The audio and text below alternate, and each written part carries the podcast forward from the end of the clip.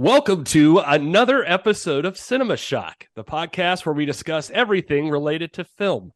I'm Gary Horne, and with me is my co host, Justin Bishop. Hey, everyone. Today, we're going to talk about The Nice Guys, the 2016 film directed by Shane Black and starring Russell Crowe and Ryan Gosling. This is a film that received critical acclaim, but was unfortunately overlooked at the box office. Justin, what did you think of The Nice Guys?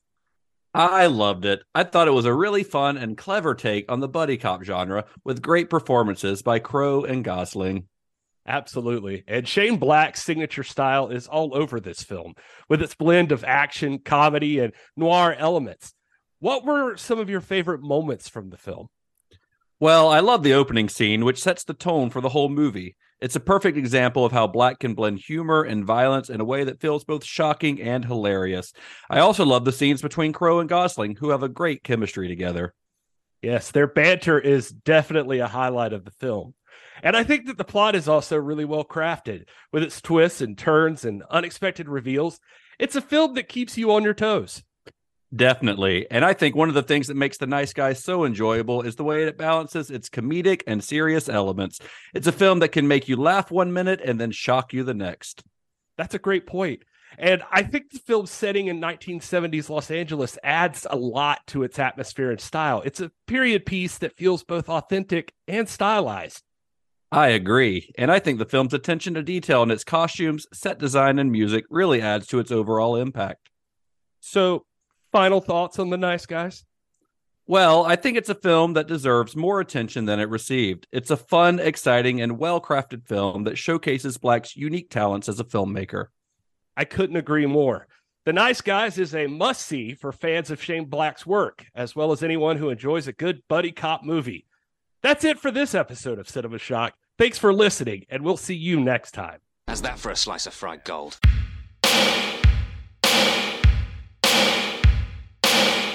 This is a fucking costume?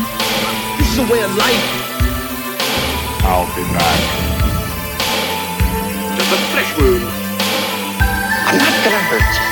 I'm just gonna bash your brains. Take your stinking paws off me, you damn dirty ape! I'm sorry, Ben. I'm afraid I can't do that. It's alive! It's alive! It's alive! I guess everyone's entitled to one good scare, huh? Where the fuck was I, guys? Where the fuck were you, Todd? Todd's Where- not on the show, and so the AI that generated that show has decided that Todd's not a part of it. Just over here jerking it. Oh, gross. Uh, That's weird Yeah. that the AI didn't put that in there. yeah, so that that whole uh, weird thing, I, I decided to tell Chat GPT to write this episode for because I thought it would make my job easier, and that's what it came up with. Apparently, Todd, only uh, to be fair, you have only have yourself to blame that uh, the AI chat did not realize that you existed I uh, guess. because you you haven't been on the show in two months. Yeah, So- that's true. So that was uh, you brought that on yourself, honestly. yep, yep. I've you- learned my lesson. I think the listeners might appreciate that the shows were a lot shorter that way. a five minute podcast episode from the guys at Cinema Shock. Couldn't expect that. All right. Ah, well, that's don't not the real episode, motherfuckers. Now you got the real one. and maybe at the end of this, the one that increases the profanity. yeah, there we go. Uh, anyway, well, hello, and welcome to the real Cinema Shock, the podcast exploring the stories behind your favorite cult and genre films. We do all the research so that you don't have to. We're the three guys that tell you everything you need to know about your favorite movies and the people who made them. So that the next time you're caught up in a nerdy movie conversation, not only will you know what is going on, you might actually be the expert. I'm one of your hosts, human Gary Horne. I am your other host, human film historian Justin Bishop. There is a legend of a man, a writer slash comedian man, a co host of a man, not recognized by AI, but by those who, you know, recognize him. Mr. Todd A. Davis is back for this very special roulette episode of Cinema Shock. Welcome back, Todd. We've missed you. It's good to have you Oh. back, but I do have to tell you that if we're being all honest, uh, that intro you just did there, that was the exact kind of thing that when we actually generated the AI thing, it was like, I'm not doing what I'm They're like, fuck it. I I am not doing that shit. No. I'm too weird even for the computers. oh god, if we ever end up in a matrix like situation, Yeah. you're you're literally just getting thrown away. That's what we've learned. the machines are just throwing your ass in the trash. He's, he's he's he's too eclectic. We're we're just we're just gonna yeah, just go ahead and delete delete him. Uh, we are happy to have you back though, Todd. And uh, as So we always do in between the in between you know lo- our long form series, we always do our little Cinema Shock Roulette episodes. If you're new to the show, uh, basically what we do is on one of our bonus episodes uh, that come out in between the regular episodes, we will spin a wheel, just let the internet choose at random. Next time, I should just ask the the chat bot to to pick one for us. see, yeah. see what happens. Pick a movie Uh, for us to discuss. but uh yeah so we'll we'll pick a random movie that doesn't really fit into necessarily one of our other series that but we still think is worth you know talking about doing an episode on so we'll do kind of a one episode palate cleanser before we get into another long form series which we'll be starting a new one on our very next episode so this is one of those episodes chosen com- completely at random i mean not completely at random they're they're pulling from a list that i have curated but it's a list of like I think 140 or something films at this point. So Mm. uh, out of those 140 films, it chose this one. Although this one's a little bit different uh, because this is actually a film that is very closely related to a past series here on the podcast. So uh, almost like a bonus episode to that series is it's kind of how it's going to feel. I think. A po- a postscript, if you will. Yes, an A- a- epilogue. A, podcast postscript. so the the series that I'm referring to is, of course, our Black Christmas series, where we discussed the films of Shane Black, specifically the films of Shane Black that are set at Christmas. So w- when we talked about that series, this was, gosh, this was two Christmases ago. I guess this would have been at the end of 2021. Is that right? When we started, when we did Shane Black, or the end of 2020? I think that's about right. Yeah. It's well, one of those. It's been a while. Regardless, it's been a while. So we uh we decided that at, at Christmas time we wanted to talk about some Christmas movies, but we didn't. You know, this is Cinema Shock, so we're not going to just talk about your typical Christmas movies. We're not talking about Miracle on 34th Street. Not that there's anything wrong with that, but that's just you know we wanted to go in our own direction. So we talked about the films of Shane Black, many of which are set at Christmas time. And when we did that, I always kind of regretted not getting to discuss this movie, the movie that we're talking about today. And I, I do kind of stand by my decision not to include it because, uh, like I said, the purpose of that series was to discuss Shane Black movies that heavily drew on their Christmas setting. And in the movie we're talking about today, uh, Christmas isn't really featured until the very last scene of the movie, uh, in in its epilogue. So it almost feels like that's an afterthought. It doesn't really feel like a Christmas movie throughout, like something like Kiss Kiss Bang Bang or even Lethal Weapon does. Right. But also, I really love this movie. Just cards on the table. I adore this movie. So I'm really glad that Fate has picked it out for one of our roulette episodes. Now, I would definitely highly recommend going back and listening to that earlier Shane Black series if you're new to the show, uh, because we talk a lot about Black's influences, particularly his love of pulp crime novels, all of which culminated in what was at the time what we considered the ultimate Shane Black movie, uh, a combination of kind of everything that he loved and everything that he excelled in. And that movie was Kiss Kiss Bang Bang. Now, Kiss Kiss Bang Bang, another movie that we love, was unfortunately not very successful at the box office, but it did gain a big following once it became available to watch at home. And it was actually instrumental in Robert Downey Jr.'s Hollywood comeback because Jon Favreau saw it and it ultimately led to him being cast as Tony Stark in Iron Man. And then, of course, the friendship between Black and Downey would lead to Black directing the, in my opinion, incredibly underrated Iron Man 3 in 2013. And the success of that film, because, you know, it's a Marvel movie, so it made like a billion dollars, that would allow Shane Black to direct a film that he'd been trying to get made for over a decade at that point, a film that would bring him back to the world of the neo noir buddy comedy that he had perfected with Kiss Kiss Bang Bang. The movie we're talking about is, of course, Black's 2016 film, The Nice Guys. You're a private investigator? My profession is very complicated, okay? It's nuanced. That is a lot. That's a lot of blood. You beat people up and charge money? Yeah, sad, isn't it? How much would you charge to beat up my friend Janet? What?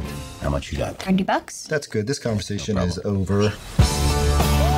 The mob is trying to spread its operation to Los Angeles. Somehow, my daughter Amelia is involved. Please find her. Seen this girl? What's in it for me? Oh, we can do this the easy way. We're currently doing it the easy way. Whatever happened to offering me 20 bucks? It's the recession. Hi, everyone. I'm Amelia. Uh, have you seen this movie? She's a dark subject matter, about an hour and 56 minutes tall. Uh, answers to the nice guys. Just, just kidding. I forgot her name. But you know, if you see you, just if you see, let me know and tell me, tell me my spoilers. Just you doing that makes me think of Gosling doing that, and it makes me laugh so much. I did have I did have fun putting that together. That, that, that is a highlight of the movie for me. Uh, getting get, getting ahead of ourselves a little bit, but yeah, I love that part. but like you, you just reference referencing it makes like brings me so much joy because that scene makes me laugh so much. It's great.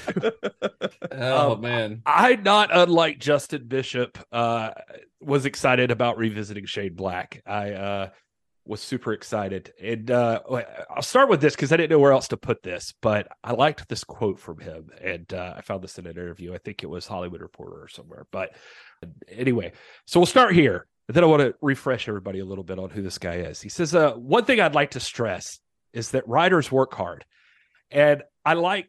That people know that. I know relatives who are like, well, you're in Hollywood, so you got all this money and you sit on your bed full of hundred dollar bills. My mattress is not full of money, it's full of foam. People assume that in my library, there's not hundreds of books of Edwardian ghost stories that I read late at night. They think there's just some blonde sitting on a shelf lighting my cigar for me. Writing is tough. It's insanely obsessive work. Once you commit to it, you're screwed. When you dance around it and don't start yet, it's painful, but okay. But once you start, you go, oh shit, I just realized this could be really good. And then you're on the hook. You sense that it could be good. So you're like, oh hell, now I got to catch the whole thing. It's like when you start digging and you see there's gold down there and you go, I got to go get that. So that's Shane Black in a nutshell. But Yeah. uh, Mhm. He's spot on. as a refresher, if we learned anything about the guy, it's cool to see like little certain insights about him because uh, during our series, which is still the reason I'm excited, is one of my favorite series that we've done. Still, Yeah, is that he's he's he's a pretty shy guy. He stays out of most shit. He's he seems low key. Like you just have to let the media kind of tell the tale on some stuff, the making of stuff, and we're gonna see that. But uh, and they'll make up whatever story they want, and then Shane's happy to play off of that. So you know, like I said, we'll we'll see a little bit more of that later. But uh, like uh, this is a guy that when he first met Richard Donner, Donner thought he was the dude bringing the coffee, uh, and then he Well, he was a but kid. yeah, and, uh, but he wrote Lethal Weapon. This is in his early what twenties. he wrote. Leth- he was 21 when he wrote Lethal Weapon, which makes me feel like a real piece of shit. yeah. And then it was the bomb, and then he got millions, but not like super millions. Like, but each movie he made, if you go back and listen to that series, it just like doubled and tripled each time. Uh, and like this is while he was still living in this place called the Pad O' Guys. Uh, they had a sign out front that said open 24 hours. It's just him and some rider buddies. And uh, it was like David Silverman. And uh, that's the guy who did like, I think most, he did the Simpsons movie recently. There's Ed Solomon who did like Men in Black, uh, Jim Herzfeld who did Meet the Parents, and uh, David Fincher was a guy that hung out there regularly. But then he started to get this like party boy reputation, even though he's kind of quiet. Uh, he, he didn't even participate in like contract negotiations, like for any of these movies where he's making millions. Like he just let he his just let his agent do it. Yeah. and he just like sat around reading. And so he got this party boy reputation for having like LA's biggest, wildest parties that you always think about when you think about Hollywood, like with nakedness, drugs, and booze. Like and- the party in in the Nice Guys. yeah, exactly, exactly like that party. And uh and it's a weird thing for a guy who just seemed happy to sit around and read detective novels, but this was became his thing. Uh, I found an interview. Uh, I mentioned the Hollywood Reporter was around the time of Iron Man three, and he was talking about that reputation he had and then how he built into it. He he actually ended up developing alcoholism, and uh, he's he's sober now. Like it was something he worked through. I, I, I like this about him. He actually works with alcoholics now. Like that's a side wow. thing he does. He says it was mind blowing to me. The Hollywood I'd read about as a kid, it was all right there in my house. But there he was. He was all, eh, you know, he had like one of my favorite things too was he had this career rivalry with like Joe Eszterhas, who'd written Mhm. like Basic Instinct, who'd call Well, because they Black and both brag about. they both like at certain ti at different times were like the highest paid writer in Hollywood. Like Shane Yeah. Black would become the highest rated, uh, highest paid, and then Eszterhas would make a deal where it was higher than his, and and then Eszterhas would call and gloat about it, and Shane Black didn't give a fuck. Yeah. yeah. and that was it because he never knew he was not negotiating those contracts and he was writing stuff with like it never seemed like he was in a, a hurry to do anything it would be like these lulls in between something that he did until he had a project it goes back to that quote like where he i guess found something that he was hooked into but somehow some way here's this guy where everybody or a lot of people that were around him experiencing some similar success like coming up during that time just kind of all faded away. Even like Eszterhas who i think aside from like basic instinct 2 moved back to ohio or something. And uh by the time iron man 3 was around none of these guys were really doing anything. He, he had a quote here saying the guys i came up with during the 90s the big genre writers at the time they slid off the map. For some reason here i am 30 years into the business i'm still viable still making movies. Some of that you know probably due to the fact that he straightened himself up and uh you know because he he did hit a long lull after like long kiss goodnight bombed and he was getting snubbed at award shows called a hack nobody wanted to be around him. Even when he wasn't originally a party boy it became that reality for him. And so he started to sink down. And so that's probably why we'll get into this but like you know with kiss kiss bang bang that kind of helped things pick back up for him. He helped revive Robert Downey Jr.'s career, who was coming off his own wild ride and uh, able to return the favor to him with Iron Man 3. The only thing with Iron Man 3 I will say is that he did he did talk about that that was like a totally different experience for him like that it has all these moving parts and all this craziness and yeah, know, but y- you know, the thing with Iron Man 3, and I mean, this is uh, maybe another conversation to have, but uh, the thing with Iron Man 3 that is so impressive to me is because even though it is part of that Marvel machine that he talks about, because I've seen him talk about that in interviews as well, where there's just, it's such a huge production. There's so many moving parts that he's still able to turn it into a Shane Black movie somehow. Like it still feels very much like a Shane Black movie uh, which I is part is what I love about that movie. Honestly, I love Iron Man three. I think it's one of the it's one of my probably top five Marvel movies.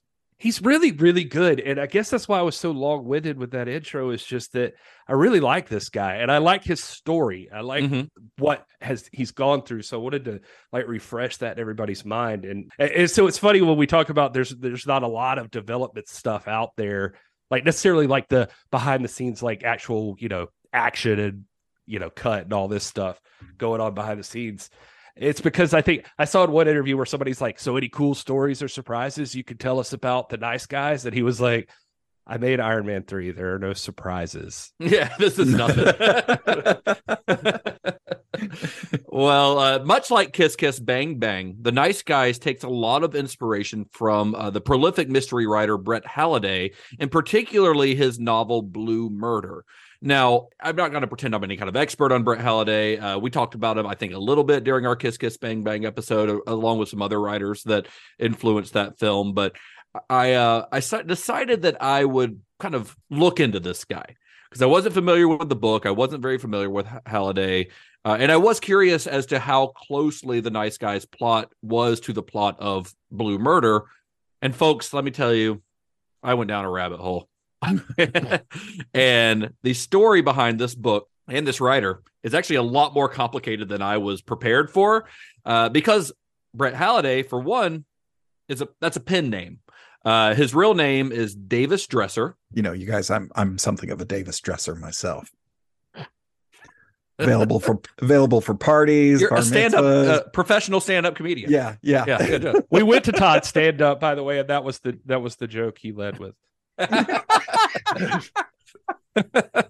well, Halliday, Brett Halliday is one of nine different pseudonyms that Davis Dresser used, writing in various genres. So, like, he might write a romance novel under one name. Uh, I think that's actually one one genre he did work in, and he wrote under a woman's name in that, I believe. I don't remember what the name was, but he is most well known as a writer of westerns and mysteries, and for the creation of a long-lived series of stories revolving around a private detective named Michael Shayne. The character of Michael Shayne, or Mike Shayne, debuted in a novel called Dividend by Death in 1939. And the character would go on to appear in a total of 77 novels, 300 short stories, and has also appeared in a dozen films, radio programs, and television shows, and even a few comic book appearances. Jeez. Seems super weird that I have never heard of this character. Right? before, 'cause Exactly. He seems prolific. exactly. Uh, I thought the same thing. And there, I looked up the movies and stuff. I haven't seen any of them. And they they were all made, you know, in the 40s and 50s mostly. But that's a lot of books about a single character written by a single writer. Yeah. Uh, but as it turns out, Dresser didn't actually write them all. there is a there's a dispute over how many Halliday novels Dresser wrote himself, as he would later arrange for ghostwriters to continue the series for him. Uh, it's generally assumed that he mostly stopped writing in about 1958, although novels under the name Brett Halliday would continue to be written until 1976. So it was towards the end of this run, 1973, that Blue Murder was published. Uh, so who wrote Blue Murder if it wasn't Davis Dresser? Well, several ghostwriters wrote under the Halliday name, but it was a writer named Robert Terrall that did the bulk of those, uh, churning out more than two dozen Mike Shayne novels under the Halliday pseudonym, including Blue Murder. Yeah, I want to throw up hearing that somebody wrote all that stuff. Well, Robert Terrall, he was a career writer. He had graduated from Harvard, where he edited the Harvard Lampoon, which you may or may not know would later spin off a little magazine called National Lampoon.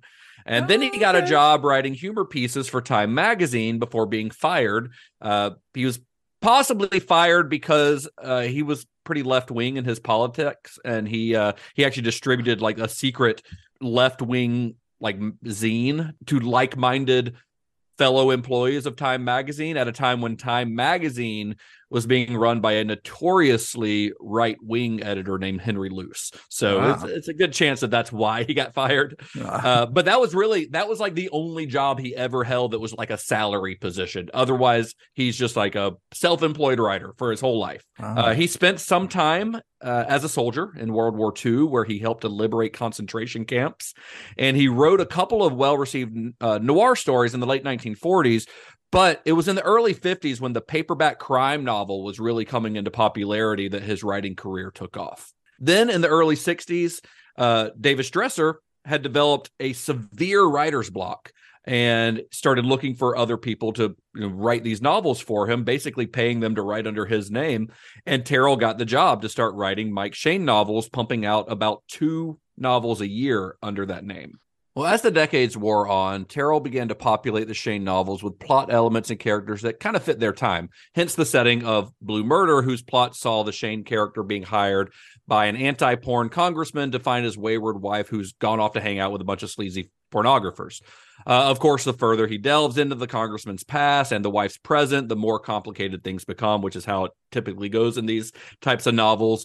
And in fact, here's how the blurb on the cover of Blue Murder read. And the cover of this is great, by the way. It's got a picture of Mike Shayne. He's uh, a little older. I like that they age him over the over the decades in these books. So he's got a little bit of like gray in his hair. He's sitting there with like a film reel looking at it, and there's a woman behind him who appears to be naked, although you can't see anything except for like the curve of her hip behind him, but she's clearly not wearing it, anything. It's a great like hand painted cover, like all of those old pulp novels. And Oh, then the blurb on the cover read. Mike Shayne, the private eye who plays it as it lays, takes a starring role in an X-rated case of warm sex and cold-blooded murder. Oh, Nice. I love that. Isn't that great? What a great tagline. Yeah, just better go ahead, than- go ahead and take all my money. Better than cold sex and warm blooded murder. Am I right? Yeah. My wife was talking to me yesterday and said she saw something on TikTok and it said, uh, if the river runs red, take the dirt road instead. Oh no. Which could Oh, that could be like a detective novel subtitle. right? Sure, it could. What would that what would that uh, novel be called? I don't, I don't. I mean, if you live here in South Carolina, you often find red dirt roads as well. That's true. Uh, the uh, Uh, chocolate tunnel of doom. Oh, no. A piece in the Of hole. murder. Well, Robert Terrall passed away in 2009, and later that same year, his children were contacted by Shane Black's representatives about purchasing the rights to Blue Murder. Now, if you've seen the final film, obviously, I know you guys have, uh, but uh, the final film only uses kind of the broadest strokes from the novel. There's a woman who goes missing in the porno world, and there's a missing fil- film reel that's being searched for. Uh, that's about it. I mean, there's a crooked politician. I guess you could throw that in there too if you wanted to, although obviously it's not a congressman in the case of the film. Uh, and you know, Shane Black certainly could have used those elements without ever acknowledging Blue Murder or its writer, and there probably would not have really been any copyright issues at all. I don't think, but I do think it speaks to Black's love of crime novels and his respect for those who wrote them that he not only acknowledged Terrall's work but also financially compensated his family for it. Yeah, no, that's a classy move. It is. Uh, and of course, when Black sat down to write the script, he didn't do it with the intention of adapting Terrall's book. He he mostly seems to kind of absorb elements of these novels almost by osmosis because he's just Mhm. read hundreds of them that they just automatically piece bits and pieces of them make their way into his scripts. Uh, in fact, when the script was originally written, it started not really with the plot, but with the characters themselves. Yeah, more than anything, it was like the script uh, uh, was in Black's words, uh, just trying to be kind of good old fashioned American pulp. It was one of the interviews. Somebody asked him if this was meant to be a love letter to the '70s, uh, which we'll find later wasn't even the original intent. But Black says, "quote uh, It could have been a love letter to any era." Era. It's a timeless detective film. It was supposed to feel uprooted in time. Detective stories always have and always will be uniquely American. That started here, the gumshoe and the cowboy. That's distinctly American. One other thing I want to mention is, you know, you, you talked about him crediting the family. There's a podcast episode of uh, the movies that made us. I think is the name of that sh- podcast. Yeah, Joe Dante's Uh, podcast. Yeah, yeah. And uh, he's a guest on there at one point, and he talks about how he gets all this credit for Lethal Weapon.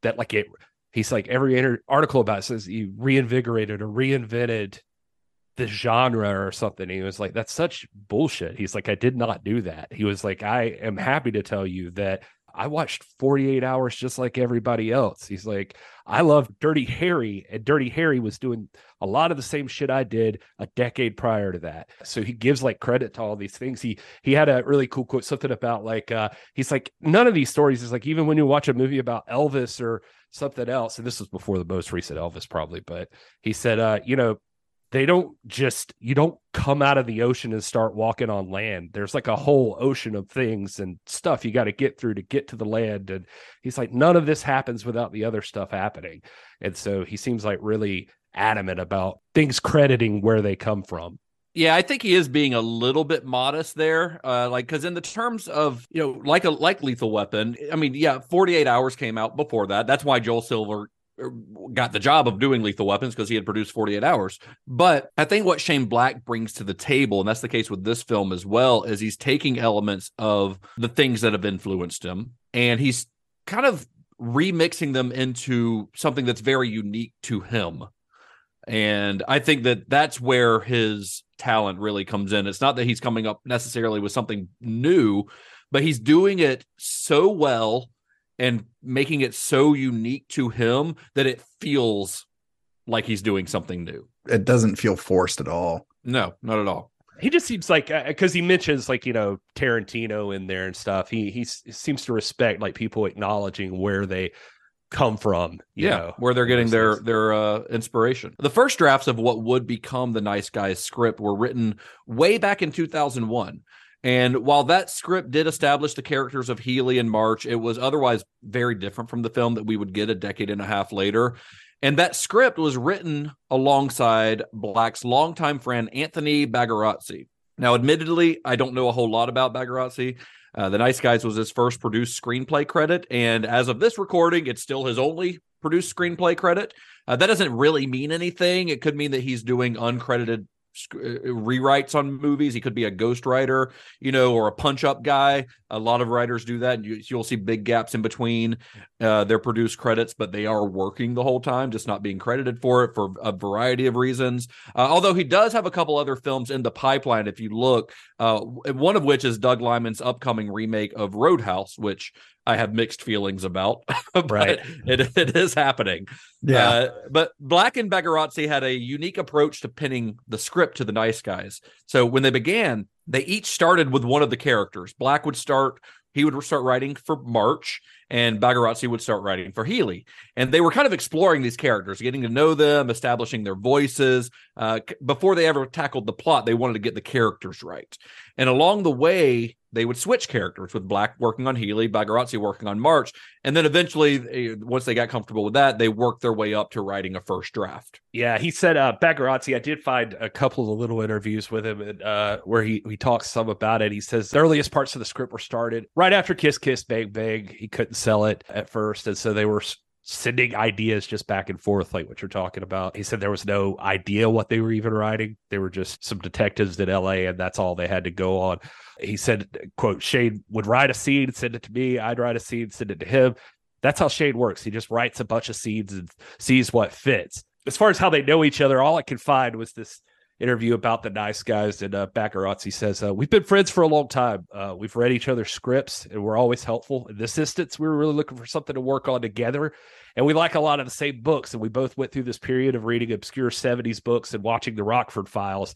And we wanted to do something in that vein. He says Shane has a really weird way of writing where it's a hard thing to do. He'll sit down, write that scene, he'll put it in a box, he'll come back the next day and write another scene that's totally unrelated. And he'll put it there until he gets about 30 scenes and he gets like a stack of scenes together. And then whatever seems to fit together together or whatever he can make work together. That's what he does. He says That's he so really, wild. yeah, he says he literally goes through it and says he'll read them all. He go, this sucks. This one's good. And pretty soon he'll have a stack he'll go, well, these don't go together. But if I change this character and these three go together, I have a, I have three scenes. So I'm writing this movie, and then he'll start typing.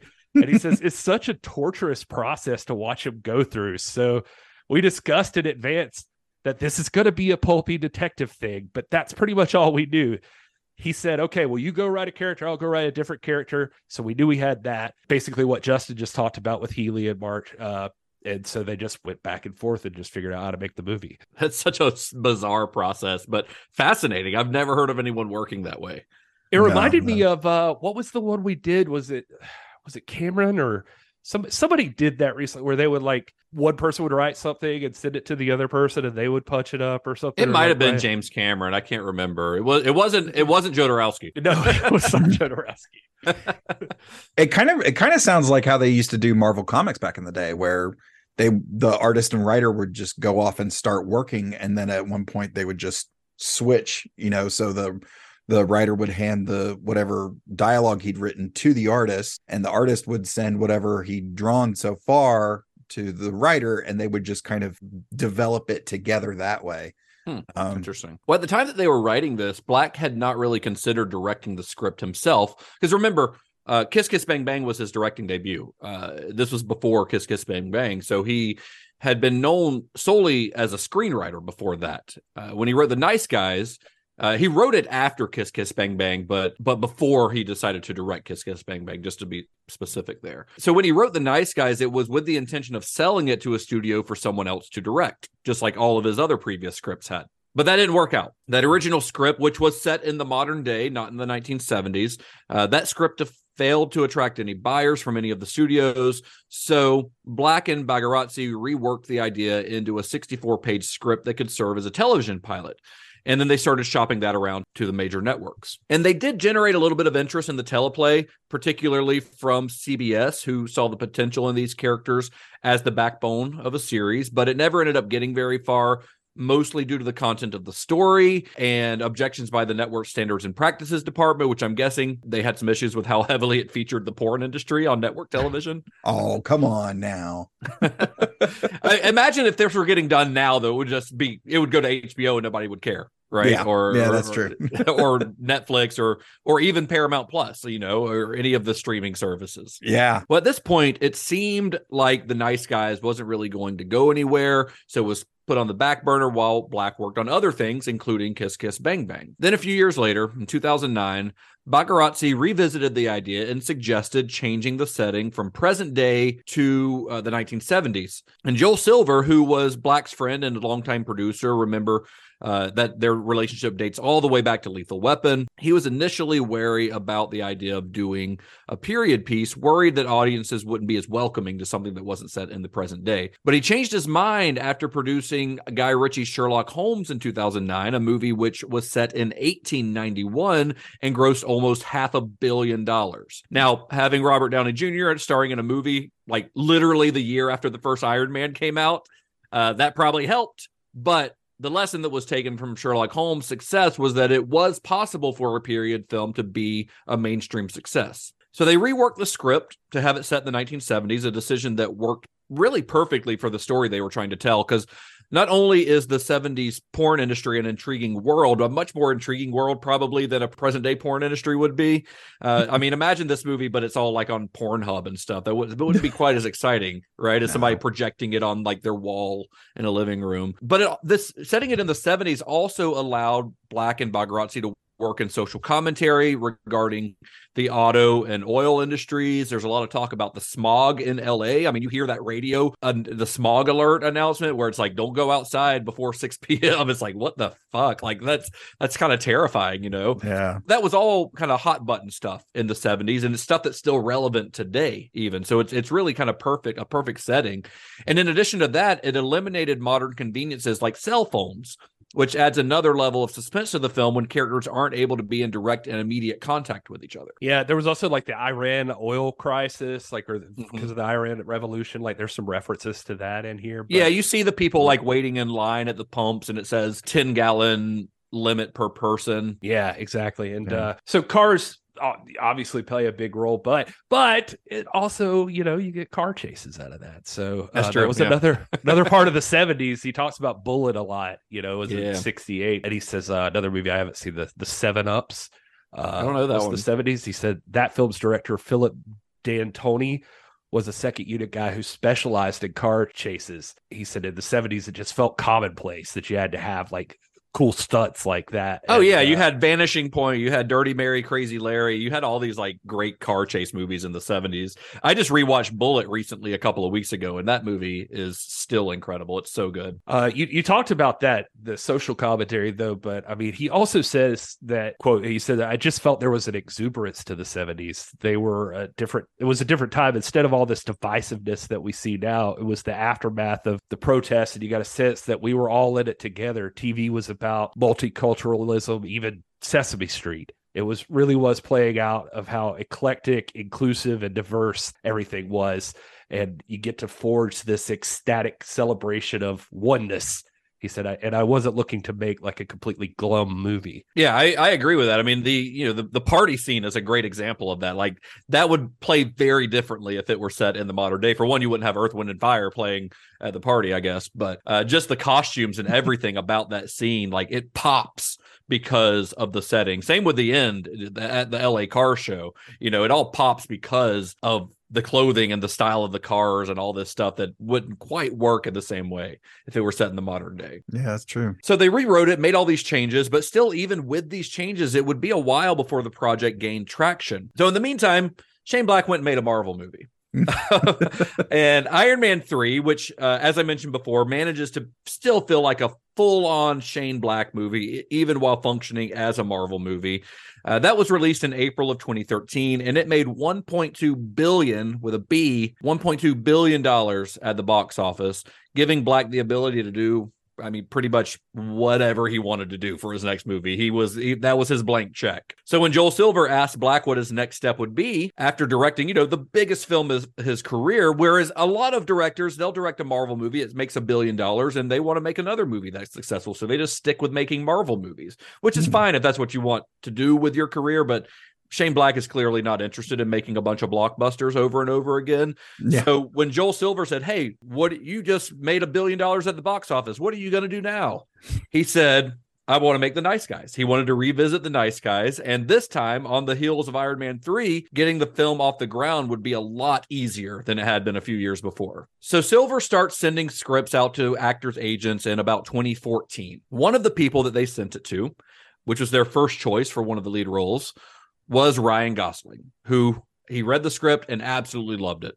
Now, Gosling, you know, this is 2014. He had been on a roll in the early 2010s. He had worked on several critically acclaimed and, for the most part, commercially successful films like Blue Valentine, Drive, uh, The Place Beyond the Pines, Gangster Squad, Only God Forgives. Uh, he was actually just about to film Adam McKay's The Big Short, which would end up being nominated for an Oscar for Best Picture the next year. But the role in The Nice Guys wasn't like anything else that Gosling had ever done before. He had never had much of a chance to really show his comedic chops, even though, as we see in the film, he is a natural at it.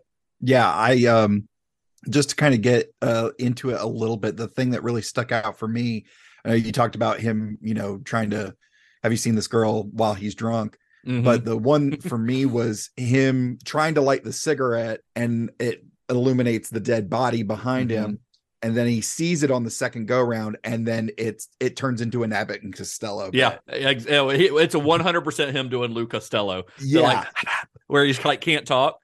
It's it is perfect. It is dead yeah on. yeah uh, yeah that was so great and uh, uh, combined with the cinematography and lighting to kind of illuminate that dead body because i had com- i mean i had seen this movie before but i had completely forgotten about that Yeah. and even though you see it once and then you see it again i it, it was so quick on that first one i was like wait a minute is that a dead body Yeah. It's you know who plays the dead body? Uh yeah i saw it in the yeah It's uh Robert Downey Jr. Uh, which- which, you would never recognize. I mean, he's got No, his face is like uh, just a bunch of gore. Yeah. so you can't really see him. I, I don't know how that came. I mean, obviously him and Shane Black are friends.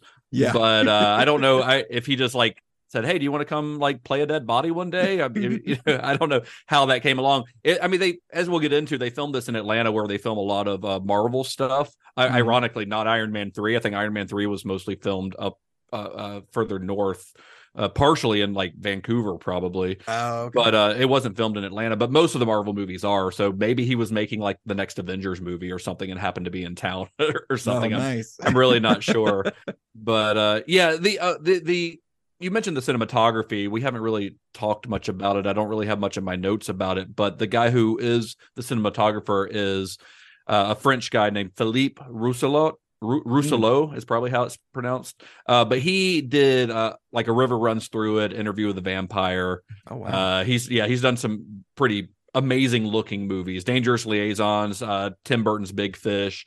So the guy's got chops for sure. So uh, Ryan Gosling reads this script, and Black gets a call from Gosling's agent, who told him like this is exactly the sort of thing that Ryan's looking for. He wants to branch out, do something different.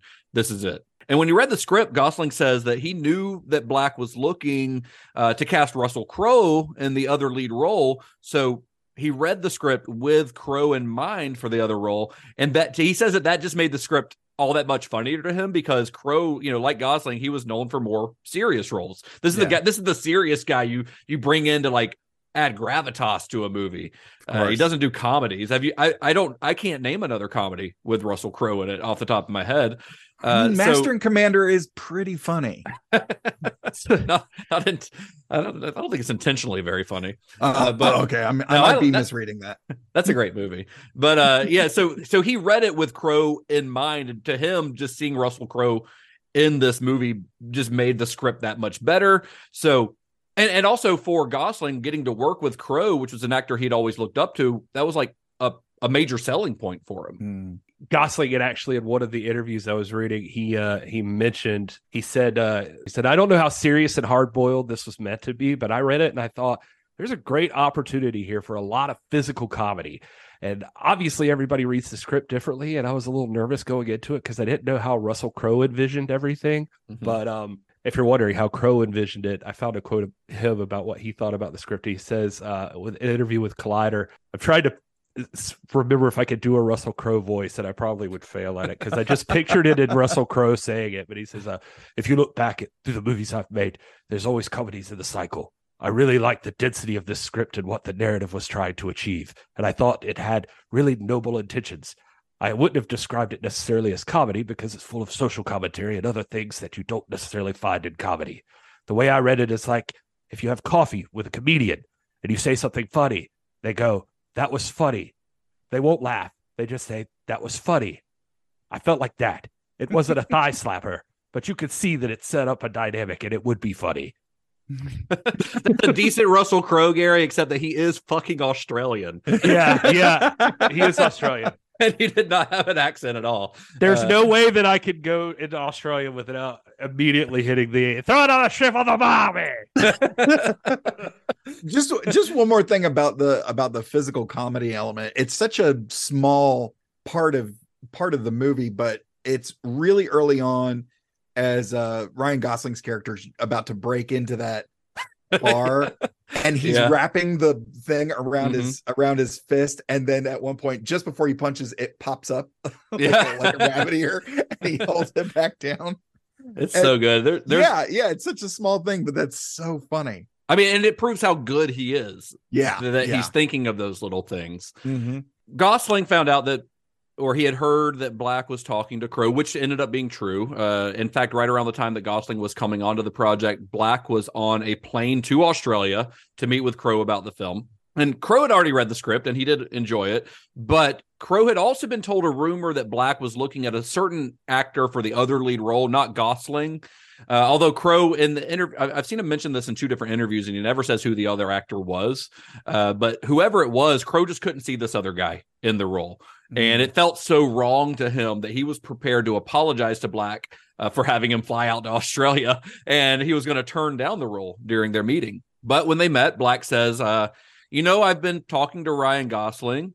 And uh, you know, just as Gosling had always wanted to work with Crowe, Crowe had been hoping to one day work with Ryan Gosling, and picturing Gosling in the role opposite him completely changed the way that Crowe looked at the project. And he told Black, "Hey, if Ryan's doing it, I'll do it." So we've talked a little bit about them already, but I I just want to gush about how good these guys are for a minute.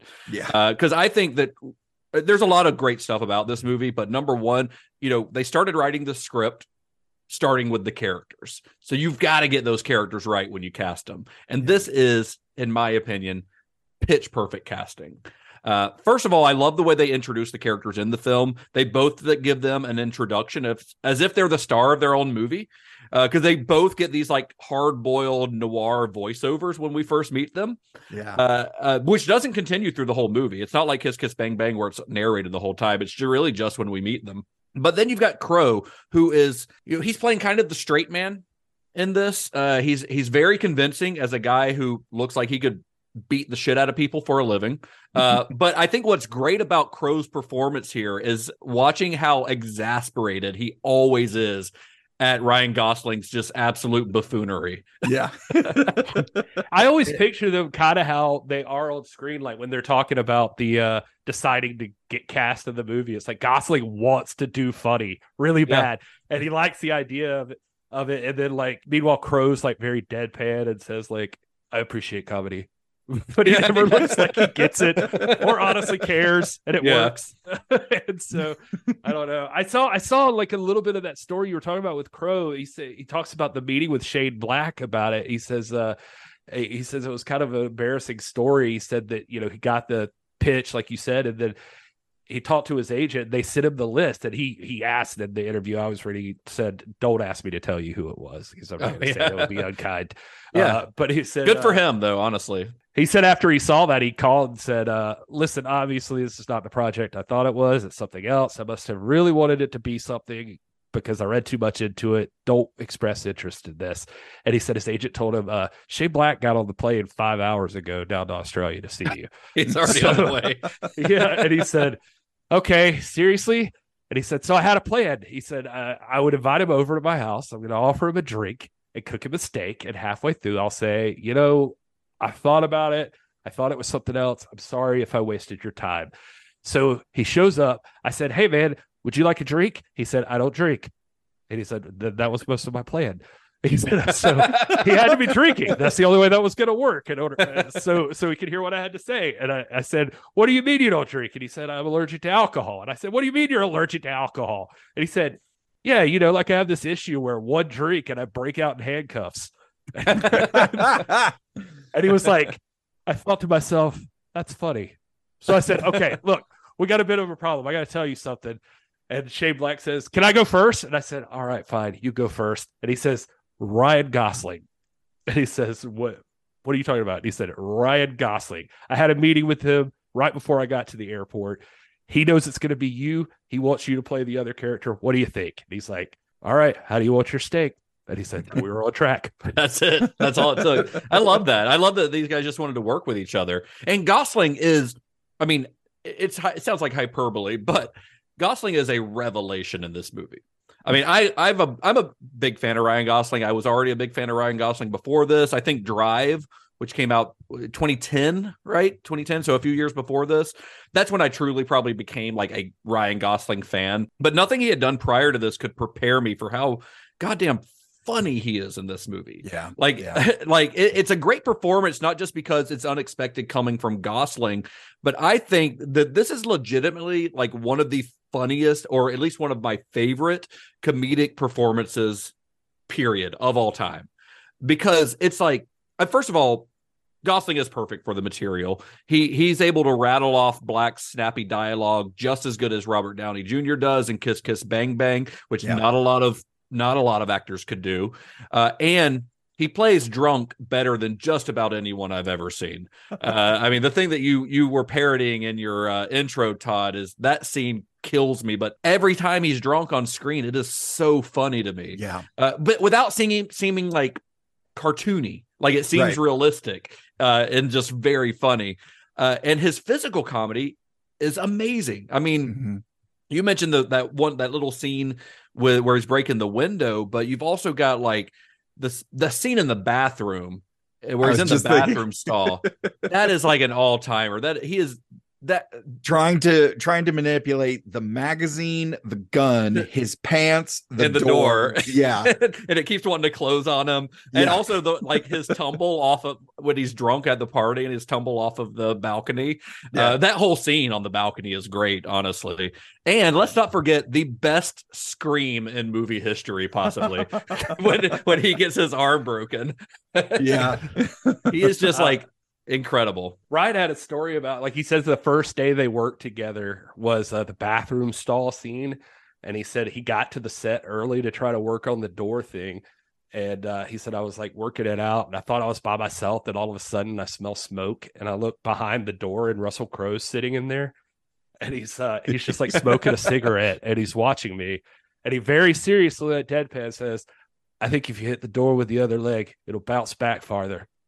And he said, and I was like, I think this is going to work. Just something about that. Yeah. like, I think this- That's great. I love that. I love that. Bagarozzi like talks about like uh that they he says Ryan and Russell came in and the way they interacted, he said when we were like do the table reads, we were like, we got to change this. Like we got to change things around them. And so they were like constantly rewriting stuff because they he said him and Shane would like look at each other and be like, damn, Ryan is way funnier than we thought he was gonna be. Yeah. and, uh, then they found uh Andrew Rice or whatever, but I know we'll talk about casting. He said for the first couple of days of shooting, he said I was watching Ryan, and the first day of shooting was when he he also he, he says was the scene where they go to the back of the bar and try to smash through the window, and he cuts his wrist, and he did this thing with the blood, and he fell over, and I was like, he's fucking doing Peter Sellers now.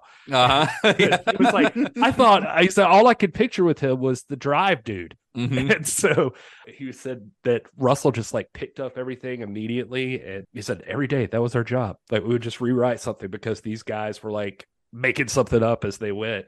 Yeah, for a guy who is such like a writer, uh, from what I've heard, Shane Black actually allows a surprising amount of improv on set as well. So after spending, you know, 13 years or so in development hell, the nice guys all kind of snapped into place in the span of about three days. Uh, with both of the lead roles being filled, and and mostly because Ryan Gosling and Russell Crowe just really wanted to work together. it probably also helped that Gosling and Crowe actually have the same agent, uh, so that Ah. probably made things a little bit easier. But Yeah. because these two guys, these are two big movie stars, you know, because they had agreed to star in the film, all the other pieces just began kind of falling into place, and suddenly it becomes a hot commodity, and finding studio funding was no longer an issue. there was an interview with IndieWire where Shane Black says, uh, wait, it is Shane Black fashion. Uh, he explains all this, what we just did in like 10, 15 minutes and about 30 seconds. His exact quote in there is, uh, is they're like, how did it come together? And he's like, there's no concrete idea other than a love for old school detective thrillers and unsung heroes of the garish airport paperbacks from the 50s and 60s. They had all these half clad ladies perched on desks and guys in short sleeves with cigarette and loose shoulder holsters. My friend Anthony Bagarozzi and I concocted the script in 2001, was set to present it that day. It went nowhere. We tried it again as a TV show, went nowhere. Finally, in 2014, we put it out one last time, and Ryan Gosling looked at it with his agent and said, This is the thing I'm looking for. Within three days, Russell Crowe said, I like it too. And if Ryan's doing it, I'll do it. After 13 years, in three days, it was ready to be made. Well, we should just let Shane Black do this podcast. These uh, would be much shorter episodes. But but I, I wanted to say earlier too. I should uh, keep forgetting to mention this, but they actually knew each other, Ryan and Russell Crowe. Uh, Did they? Russell, yeah, Russell Crowe tells a story on the they just Ellen not work show. with each other. Yeah, they hadn't worked with each other. He became a big fan. Russell Crowe, there's he he says uh him and his wife were having a binge night of watching Ryan Gosling movies, and he became a huge fan of Ryan Gosling. And so he reached out, probably through his agent, I guess, and he said he wanted to meet Ryan Gosling. So he invited him over to dinner, and he was going to invite Ryan and his girlfriend over to have dinner with him and his Cook him a mistake. That's what he does. yeah, that's apparently his thing. so uh he got his contact info, invited him over, blah blah blah. And he said, uh, so they're gonna have a couples night, or so he thought. He said apparently when his wife found out that Ryan Gosling was coming over, she invited 12 girlfriends over and her mom so Oh, that they could jeez. meet Ryan Gosling. Uh, and uh, he said he found out about it from her like a little before. And he said, Well, I can't have him walk into a room with his girlfriend and there's like 16 women. So I had to rebalance it. I started calling blokes. I called RZA from the Wu Tang Clan. I called Eli Roth. I called- he's like, he just started naming. I started calling this person, this person. So Ryan Gosling walks into the room expecting this intimate dinner party, and I got 30 people. and he said, I never got to explain that story to him until we were making The Nice Guys. That's great. well, the film was announced officially in June of 2014, and it wouldn't be long before other actors began to fill out the film's cast. Uh, Margaret Qualley and Angourie Rice joined the film that September, uh, with Matt Bomer, Keith David, Beau Knapp, and Kim Basinger joining in October. So there's a very good chance that we may have found a movie that actually has some Star Trek uh, cast members after the last couple months of uh, that not being possible. Not only because Todd wasn't here, but because the fu- fucking Jodorowsky movies. yeah. so uh, I am proud to announce the return of whom I'm Yay. trekking with with Mr. Todd A. Davis. There were no Yeah. Mexican prostitutes in Star Trek.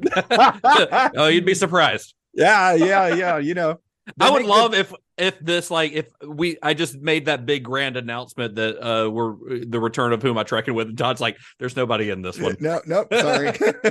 wow. No, Well, there, what'd you find, Todd? Yeah, uh, so we've got right off the bat here, we've got Mark Casimir Dyniewicz Jr. and Sala Baker. Uh, both of them are in smaller, uh, uncredited roles here uh, as a protester and a bodyguard, respectively, but they were also uncredited as a Klingon prisoner and drill tower Romulan, uh, respectively, in J.J. Abrams' Star Trek in 2009. They're extras. Yeah, so they're extras They're background players, yeah. yeah. Uh speaking of people in the background, uh Gary Weeks, who plays Officer McMillan in uh Nice Guys, did 12 episodes of Star Trek Enterprise in 2001, playing an uncredited engineer. So he's in the back turning a knob, probably. Beep, beep, beep. yeah, exactly. Pushing buttons. Yeah. Yeah. But then we've got uh Gil Gerard, aka Buck Rogers, as Bergen Paulsen. Uh, he was actually in an episode of Star Trek Phase 2 back in 2004 as Admiral Shaheen. Um, so That's everybody in Star Trek. But bum bum.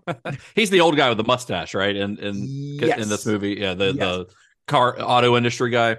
Yeah, yeah, yeah, yeah. Gotcha, gotcha. So it's easy, you know, when you're talking about the cast here, as we just were, it- it's easy to gush about how good Gosling and Crowe are in this movie, but uh, the rest of the cast is also really solid. Mhm. Uh, I mean, this is a movie where Keith fucking David plays a nameless hitman. I think he's credited as older gentleman. yeah. Uh, and like in any other movie, this would just be some forgettable dude, some actor you don't recognize or you know haven't heard of.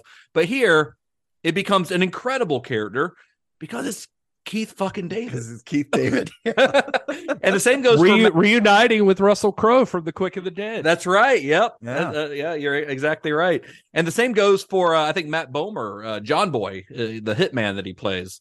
yeah. His character, you know, he's mentioned several times, but you don't actually see him until what the last half an hour of the movie, maybe like the last act. And Bomer uses his kind of natural charm to create a honestly truly terrifying character who also looks cool as hell in this like three piece suit. He's got one leather glove on and he, a big ass machine gun. He just is is very intimidating and very like menacing because he plays it cool the whole time. It's a great character Mm-hmm. uh, that, that you know is really just a very small part, but is very memorable. And let's not forget the film's the the film's real MVP, which is Angourie Rice, who plays Holly March, uh, because I think writing kids is hard. It's very tricky. Most screenwriters, I think, do a horrible job at it. Most child actors, I think, are insufferable. But Black's got a knack for it. I mean, he he started writing good, believable kid roles probably back in the Last Boy Scout, where uh, with Danielle Harris's character, who plays uh Bruce Willis's kid in that. Remember, uh, Right, she, right. that's a that's a well written like kid character, and he did it again in Iron Man three with Ty Simpkins' character, which that you know the lonely kid that befriends Iron Man, that could have been horrible. like Yeah, that's on yeah. paper that sounds like it could be horrible, but it's really good in the movie. And Ty Simpkins is really good in it. And he he shows up again here. He's the kid at the beginning who finds Misty Mountains. Yeah, uh, yeah. In, in the first scene, that's Ty Simpkins too. So I, I was going to mention him, and he also worked with Russell Crowe apparently in like uh the next three days. I think I said that was later. Oh, oh yeah. I don't know. Yeah, I remember that movie. I can't remember when it came out, but I think Black does that again here with Holly, and I, I think it's because he doesn't write down to kids. I was gonna. I Uh, was about to say. I would be surprised if he, when he goes into it, thinking like, "Oh, I'm writing a kid." I think Right. he's just writing another, Another character. character. He's writing it just like he played would- by a kid. Yeah, Exactly. He writes it just like he would any other character. Uh, and I think that's what's great about it. He doesn't give them stupid kid dialogue. Uh, Mhm. nobody's uh, going like, now this is pod racing or any dumb shit like that. you say no problemo. right? yes. That, that's an example of somebody who does not know how to write for kids. It's James Cameron. that's the other end of the spectrum for what we're talking about here, right? Uh, like Black just knows how to do it. He's not trying to make them sound cool or anything. He just writes like he normally writes. Uh, but and it helps that he he cast a great actress in the role because obviously that's the other part of that equation.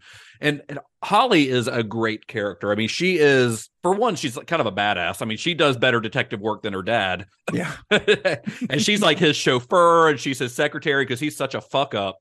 Uh, and you know, but she also does things like you know she she tries to get she tries to hire Healy to beat up her friend Janet uh, because Janet sucks.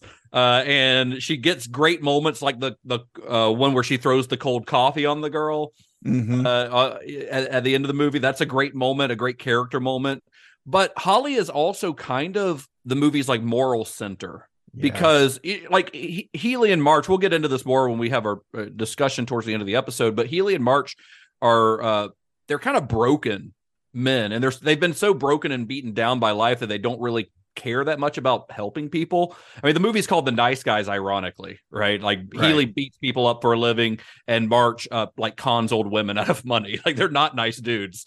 Uh, and they say that multiple times in the movie, like where he he'll actually ask Holly, "Am I a bad person?" And she's like, "Yeah, you, yes, you are." Yes, yes, you are. Uh, and he is. He's not. He's not a good dad. He's a bad detective. He's a bad dad. He's been letting his daughter down for years. Uh, and then when Healy, you know, starts to get to know them, and then he lies to Holly about killing uh, I think he's credited as Blueface in the Yeah. movie. I think it's what the character's called, Blueface, the guy that gets the things that gets he gets hit by a van and then Healy kills him and and he lies to Holly about that and she knows he's lying. So he's kind of letting her down too. So a lot of the movie is really about these two kind of broken men trying to redeem themselves in the eyes of this little girl who's the only like really like good person in the whole movie to be honest. Mm. you can really get the sense that like Shane Black, and I think I've heard him say this in some interviews I was watching or something, but basically he loves the idea about having to find yourself in a moral forest, basically. He says, or whether everything wants to like weigh you down with like what is morality and what is okay and you know and all Yeah. that stuff and Mhm. and all that. And it seems like he finds that in in like the eyes of a kid, you know, Yeah. like that a kid is a good person and knows how to like reflect that. So even in Iron Man three, you know, with with Ty Simpkins and Robert Downey Jr. Yeah, it's a it's a really great dynamic that I think he does better than just about just about anyone else. Mm. I think the only other casting thing I wanted to mention was uh, you know, Kim Basinger. And there is uh this is not the first time she worked with Russell Crowe. They worked together in LA. Oh, LA Confidential. Yeah, I didn't even I didn't even put that together until you Oh, just started yeah. saying that. But that's a great movie. Yeah. Another great Well, noir. And there was an interview with Russell Crowe on the uh, Howard Stern show where he talks about working with her and just how the, how weird the business is. You know that he hadn't seen her since then, really, but that That was like twenty Yeah. years earlier, almost probably. you know he he's he's often said L.A. Confidential was the only movie he had ever wanted to have a sequel or that he would like to play the character again, and then now because of this this movie. He uh he turned you know he he decided this movie was that. Now it was like it's almost like this character could have been his character in L.A. Confidential like a couple of decades later. yeah, Uh, this is who he 'cause he- turns into. Yeah. there's like some similar there's some similar characteristics between Mm-hmm. them like just being grumpy or like an overprotective of girls and I think he uses uh, a bat to beat people up in that movie, if I if I remember correctly. yeah and he's always trying to be like smarter if i remember right Mhm. And i don't know anyway it's just interesting that is interesting. I, I completely forgot that they were both in that movie, but that's a incredible film that I haven't seen in a very long time. yeah i could see shane black having seen that and thought of that Yeah, that know? might be a good that that would honestly not be a bad further viewing uh choice for this movie. it was not in my list but that's a good point i should have saved Yeah. it well, with a cast in place, it was time to start filming The Nice Guys. And and a fact that might surprise a lot of folks is that despite being set in Los Angeles, where you know a lot of movies are made, obviously, and telling a story that's very like Los Angeles based, uh, the film was actually made in uh, Georgia. It was filmed in Atlanta and neighboring Decatur, Georgia. Now, why I, I couldn't find why that was, although I do know that the reason that Marvel films a lot of movies there is because Georgia has great tax breaks when it comes to making movies there. Uh, so it probably has something to do with that. Uh, But as you can imagine, this kind of presents a challenge. Like, how does one transform modern day Atlanta into 1970s LA? Well, the guy who had to solve this problem was production designer Richard Bridgland. So while scouting locations in Atlanta, Bridgland would he'd first have to find suitable buildings, like ones that would fit in not only in the 1970s but on the West Coast, and then imagine them without trees because you know Atlanta. You, if you haven't been there, if you've never visited Atlanta, like it's full of green trees, whereas LA has a stark desert look. So th- this could have been like this could have easily been like a, a Halloween 78 situation where it's set in Illinois, but you've got palm trees in the background if you look close enough, you know. But uh, luckily in tw 2016, when they're making this movie, they had the option to digitally remove the trees and post. So they so that wasn't really an issue. He just had to kind of picture the locations as if the trees weren't there, and then they were going to take them out. So Bridgland extensively starts researching 1970s Los Angeles. He used old Super 8 films and documentary photos. Uh, he actually used classic 70s designers for the film's furniture. Like it's very period accurate stuff. In fact, like the, the round table that you see in Sid Shattuck's house is specifically based on Hugh Hefner's bed in the Playboy Mansion from the 70s. like it is an exact replica of that. Wow. Uh, but speaking of Sid Shattuck's house, Bridgland and his team found a house that was owned by a hip hop producer based in Atlanta named Dallas Austin. Uh, but I, you know, in the small bit of research I do, I actually found that when they started talking with Dallas Austin, they actually had to deal with his business partner first, uh, Fort Worth Lubbock. and his girlfriend at the time, Corpus Christi, Houston. Oh, So wow, this is why you this is why we bring you onto the show, Todd, for these Uh, this type of material. available for parties, bar mitzvahs, corporate events. Uh, Uh, hopefully as funny, but not made up like Todd's. Uh, I did want to know more about Dallas Austin, and uh, he's married to uh, TLC's Chili. Uh, Oh. So good for him. Oh. Yeah, but he is you know huge producer, obviously. Uh, but this was my favorite little story I saw about him. Uh, he helmed the bulk of debut albums for Motown signees when he first got started, including Another Bad Creation and Boyz II Men. Um, when he got the call to come back to work on Boyz II Men 2, that super famous album with like I'll Make Love to You and Yeah, all that yeah. other shit on there. Uh, he said, if you make me do that, I'm going to sue everybody and hung up the phone. And uh, no, he, he- he- that was him and his secretary. His secretary said that and hung up the phone. And they didn't understand why, but uh, they found out that he thought that Boyz II Men were just too fucking arrogant. They were Ah, just he didn't- ridiculous. he didn't like them. Uh, he was on a radio show, and DJ Vlad asked Austin why he only produced one song on the Boyz II Men's second album. He said it was because I don't like them. He said in turn this was uh, they had become vain since their success had begun. Wow. Paraphrasing them, emphasizing costly tangibles with statements such as they said, Man, I can't finish counting all the diamonds in my Rolex right now. And we got to let somebody win, referring to music industry awards. So good thing we're not there. wow. Yeah, they um I mean, he he if you look at the list of stuff that he produced, it's a lot of well-known stuff including I mean, he he produced songs by TLC like he did Creep was was probably the the one that I recognized the most, but uh you know, a lot of songs by Madonna, Janet Jackson, uh people like that uh in, including Boyz II Men. So he It probably wasn't the first time that house had seen a party. Right, exactly, exactly. So this uh this house that they found that was owned by Dallas Austin, it was actually the design of the house was based on a house in Los Angeles uh, that's known as Silvertop, which was designed by a legendary architect named John Lautner. Uh, if you don't know anything about architecture, which I wouldn't assume that a lot of people do, but John Lautner is a, a incredibly well-known uh, mid-century like a mid-century modern style architect. Uh, he, he studied like under Frank Lloyd Wright.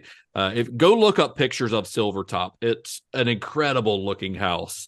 Uh, the thing is, it it, it kind of um, you know, Dallas Austin's house is sitting in like the suburbs of Atlanta, you know, whereas Dallas Austin's house is, uh, or I'm sorry, whereas the original John Lautner house overlooks Los Angeles. Like those that that big wall of round windows on the front of the house like overlooks it's up in the the Hollywood Hills overlooking Oh, Los wow. Angeles. So it was designed to have like a panoramic view of the city. It's pretty incredible looking if you go uh, go look it up.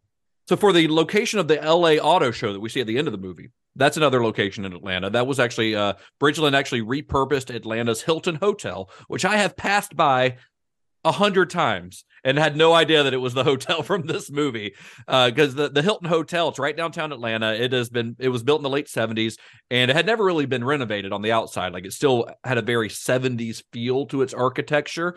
So they just kind of uh, used it as is, but they did board over the hotel's tennis courts uh, for the opening night party, like where you see the cars out, like on the on the thing spinning around out Yeah. front. That's on the the tennis courts behind the hotel. Uh, Oh. They just they just boarded over everything, and the swimming pools too, I believe.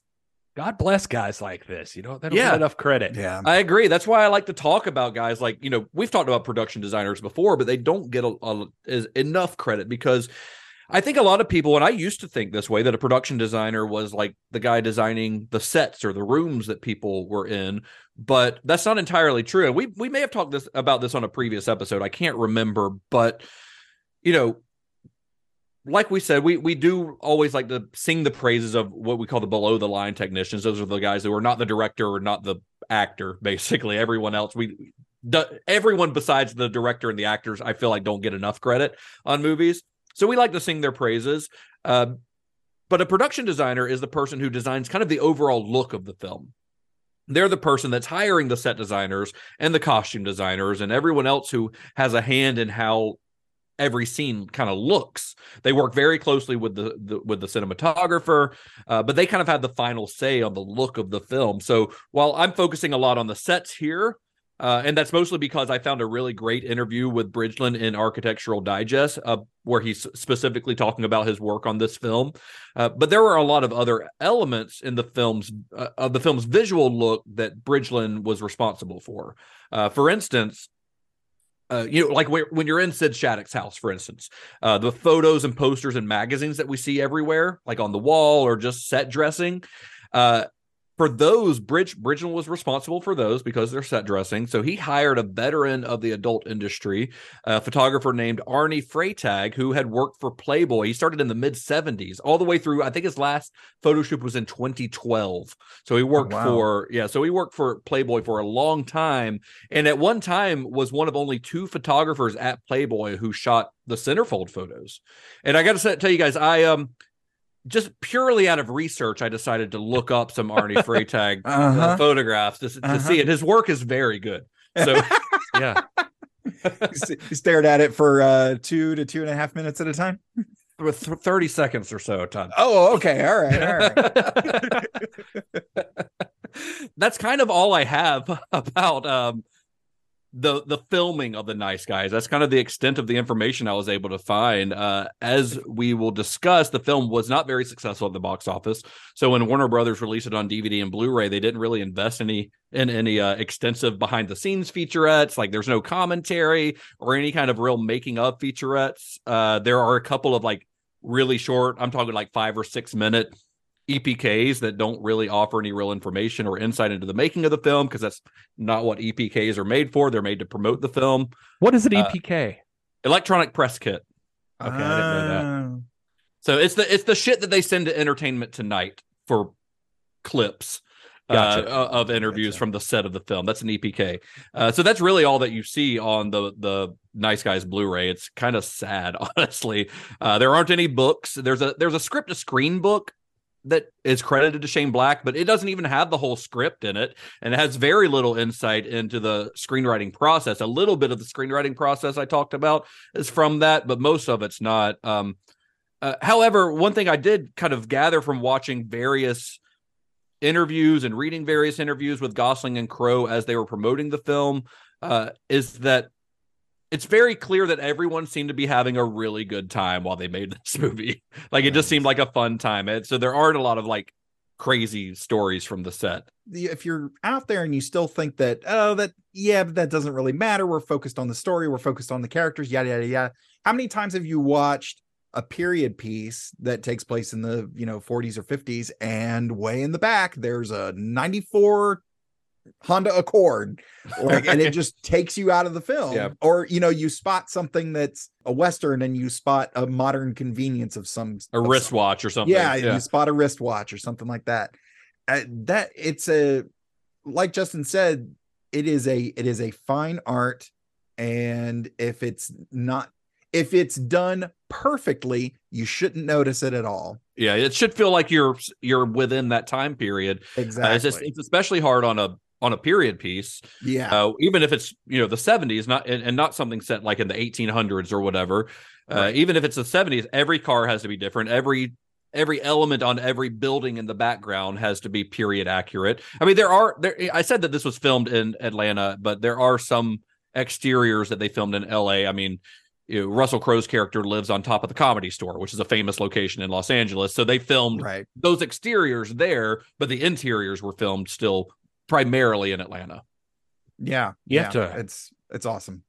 You have to love what you do with that kind of stuff, I would imagine. Um, and there, and like you said, everybody was having a ton of fun making it, and they were going all in from everything you can read about this. So, like going back to give some of the behind the scenes, scenes folks credit, uh, as well as the stars, like uh, a lot of the stunt workers and such in this movie were people that had worked on like Iron Man 3 and some other Shane Black stuff. So I'm not 100% sure on how much pull Shane has with that, but it seems like he could pull crew from other movies if he can, or he remembers them at least. Uh, Yeah. but I, I mentioned before that that Gosling was into the comedy aspect, especially the physical comedy aspect.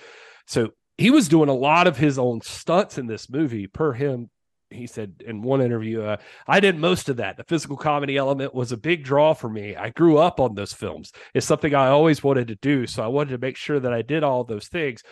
But I did have a great stunt guy.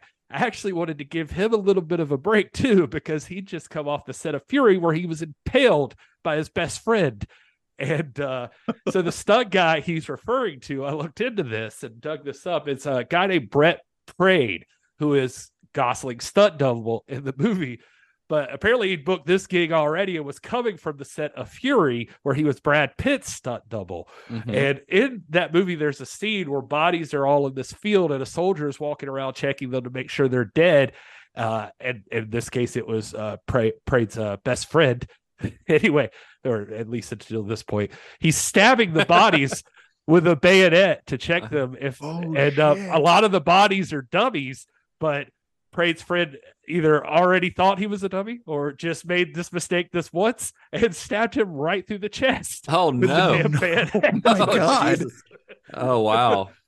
And uh, per Gosling, he said, "quote He said two weeks later, this guy was on our set ready to get down, so I had to do a lot of these stunts because what kind of a person am I if I get Brett to do these things?" He's got a hole in his body. Yeah, and, and he thought he'd get pushback from Crowe, but Crowe was like, "Yeah, mate, that's how we do." Because apparently Crowe is notorious for this on sets.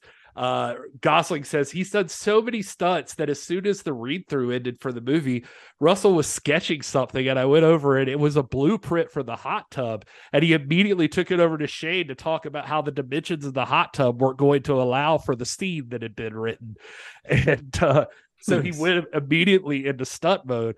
So I thought that was funny, and I started looking into Crowe stunts, uh, and it's less so now. He says uh, in one interview, he says, "quote Because the older I get, the less it's just physically possible." I remember when I was a young fella doing all my stunts, and the occasional older actor would go, "Why are you doing that? Why don't you let the stunt guys do it?" And he's like, "Now that I'm the older guy, I'm like." That was a piece of kindness and wisdom that just missed me at the time because you do start stacking up stuff. He's like, I've got this embarrassing thing where I've got one scar on my body that is from something other than a film set. Every other scar than that is by, from something on a film set. I've got no cartilage in my toes. Uh, that's from doing a bunch of lateral stops. I've got grade four tears in both Achilles tendons. I've got shin splits. I've got bone marrow edemas under both knees. I've got a disintegrating hip. I got a rib in my upper thoracic that pops off my spine, which is very unpleasant in the morning when that happens. This is He Russell Crowe. yeah, he said I had two operations on my left shoulder, and so Jeez. Lord. he says, uh, yeah, he said the cool part. For, uh, I mean, the cool the cool part for Crowe in this one is that he's backed in this movie by a guy named Gary Ray Stearns, who has been a stunt and or fight coordinator in like fucking everything. We're talking. l- Listen to this resume. So I wrote down some of these. Says starting uh starting with TV, his first gig was Walker Texas Ranger. That he was in Buffy, Angel, Alias, all the Pirates of the Caribbean movies. He doubled Hugo Weaving in Matrix Reloaded and the next one. Did uncredited stuff for both Kill Bills, worked on Spider Man 2, uncredited work on Indiana Jones, Kingdom of the Crystal Skull, went to the Amazing Spider Man, Double Jack Reacher, did the Olympus Has Fallen stuff. Met, he met Crowe on Noah. He did Amazing Spider Man 2 before coming over to the Nice Guys. Uh, he was the stunt coordinator on the Netflix Marvel shows, and those are the highlights. Like this guy's in like four things in between each thing I just Wow. said. Uh, Well, anyway, I mean- I love the stunt workers because they remind me of my wrestlers, and hell, some of them are the wrestlers. So yeah, some of them are. And I, I just looked up Brett Praed on um his, his resume and the, the guy who was doubling for Ryan Gosling, and that dude's got a hell of a resume too. I mean, he was also in the Matrix, the first Matrix and the most recent Matrix. He's in several of the Mission Impossible movies. We know how stunt heavy those are. He was in um he followed I guess he followed uh Gosling from Nice Guys to La La Land. He was his stunt double in that too, and he was also a dri- a stunt driver in the greatest stunt car movie of all time, which is Mad Max Fury Road. Oh, he's one of the stunt Yeah. drivers in that. Yeah, so he's got a hell of a resume. I mean, there's there's a lot of other stuff I could I could name, but uh, those were just a couple of the highlights that stood out to me. But I mean, he's he, he is a hell of a stunt man. It looks like. Yeah, these guys are legit, man. And uh, I mean, I guess the nice guys was hopefully a little bit of a day off for them since uh, Yeah, just- Gosling apparently like to get beat up too. But Yeah. well, The Nice Guys was scheduled for a summer release in 2016. Uh, it was originally scheduled to be released in mid June, but Warner Brothers ended up moving its release date up to May 20th, giving its original June 17th date to the Dwayne Johnson Kevin Hart vehicle Central Intelligence. oh well, it's a good thing it's out of the way, I guess. it's, it's uh, um no I, I did want to mention too i love this about the release of the movie is like you know they uh, their stuff obviously they they lean into the 70s thing once they go with it it opens with like that 70s warner brothers logo yeah, the and, logo. Yeah. Oh, I love an old logo, man. uh but I think 2014 the same studio done like Inherent Vice or something and they did this too but they did like a 70s style trailer and, It's a uh, great had, like, trailer. yeah. Betamax stuff in there, Mhm. the crackle and the audio, and uh, I think this one even did like an introducing credit for Kim Basinger. Uh, so that was kind of cool. That's fun. Well, during its opening weekend, the film grossed uh, just $11.3 million at the box office, which made it uh, come in fourth place behind two other new releases, uh, which were Neighbors 2 and the Angry Birds movie. And Ugh. then uh, it was also behind Captain America Civil War, which by then was in its third week of release. So it's hard to say exactly why the Nice Guys failed to do business at the box office. I mean, it had two well-known stars in the lead. It had a snappy marketing campaign, great posters, that great 70s style trailer that you mentioned. Uh, the but the truth is probably that the Nice Guys should not have been released during the summer blockbuster season. I mean, Mm. honestly, uh, Yeah. while there's probably not a whole lot of audience crossover between the Nice Guys and the Angry Birds movie, uh, a lot of the film's key demographic, namely adults, were probably either seeing Neighbors 2, which was a sequel to a successful R rated comedy, or they were just seeing Captain America Civil War. Regardless, despite good reviews, the film never really gained much traction. So even good word of mouth could not save it. And in its second week of release, it brought in uh, an additional $6.5 million, dropped down to seventh place at the box office by week two. And it would ultimately bring in just $59 million worldwide on a budget of two, uh, a budget of 50 million, effectively killing any immediate plans for a sequel. And it's a shame because 20 years ago, I think this would have been an absolute smash hit. Uh, it would have been a blockbuster, I think, if it had been released at the right time. I think it could have even done well had it not been released in the summertime. If this this had been released in like March or in like August, Yeah. like at the end of the summer, you know, Yeah. where, where stuff like this do- tends to do a little bit better. Uh, but these days, if it's a movie aimed at adults that's not based on some pre-existing IP or based on something people already recognize, nobody really gives a shit. Um, I do I do think that it's gotten a little bit better since 2016 uh, with recent movies like RRR and you know the recent Oscar winner Everything Everywhere All at Once becoming hits. So it maybe we're making some progress as far as that goes. But the fact is that in 2016, like people just didn't go see this movie, and that's a shame. I mean, I think that people not seeing the Nice Guys is the second worst decision that Americans made in 2016. yeah. yeah, that's yeah, that's that's fair. the film's poor poor performance was not due to the quality of the film. I mean, that's for certain. Uh, critics, for the most part, love the film, and it currently sits at a pretty impressive 91% fresh on Rotten Tomatoes. Uh, now, this is the part, Gary, where I pass it off to you to do Somebody Needs a Nap. And I thought about it when we were doing, when I was writing this, and I was like, man, every movie we talk about, I can, I can imagine somebody not liking this movie it's really hard for me to imagine anybody not enjoying themselves watching The Nice Guys. It's just such a fun movie. But the internet never ceases to surprise me. So let's hear what you got. Man, I am so glad you said that because you just made a joke right before this that was very good, by the way. And it had not hit me until exactly at that joke what's going on with these reviews. And around the time of 2016, the worst decision that happened was uh, you could argue like what specifically was it, but America was divided uh, at this time. And then there became some extreme camps in those divisions. And all of those people saw the nice guys and they wrote reviews about it and they all hate it for one reason or another they, so it's uh it's you know it's qanon uh threatening uh, with pedophilia or it's uh, because of white straight men and their misogyny. So it's one or the other. But yes, there's plenty of people who saw this movie that now need to go take a nap.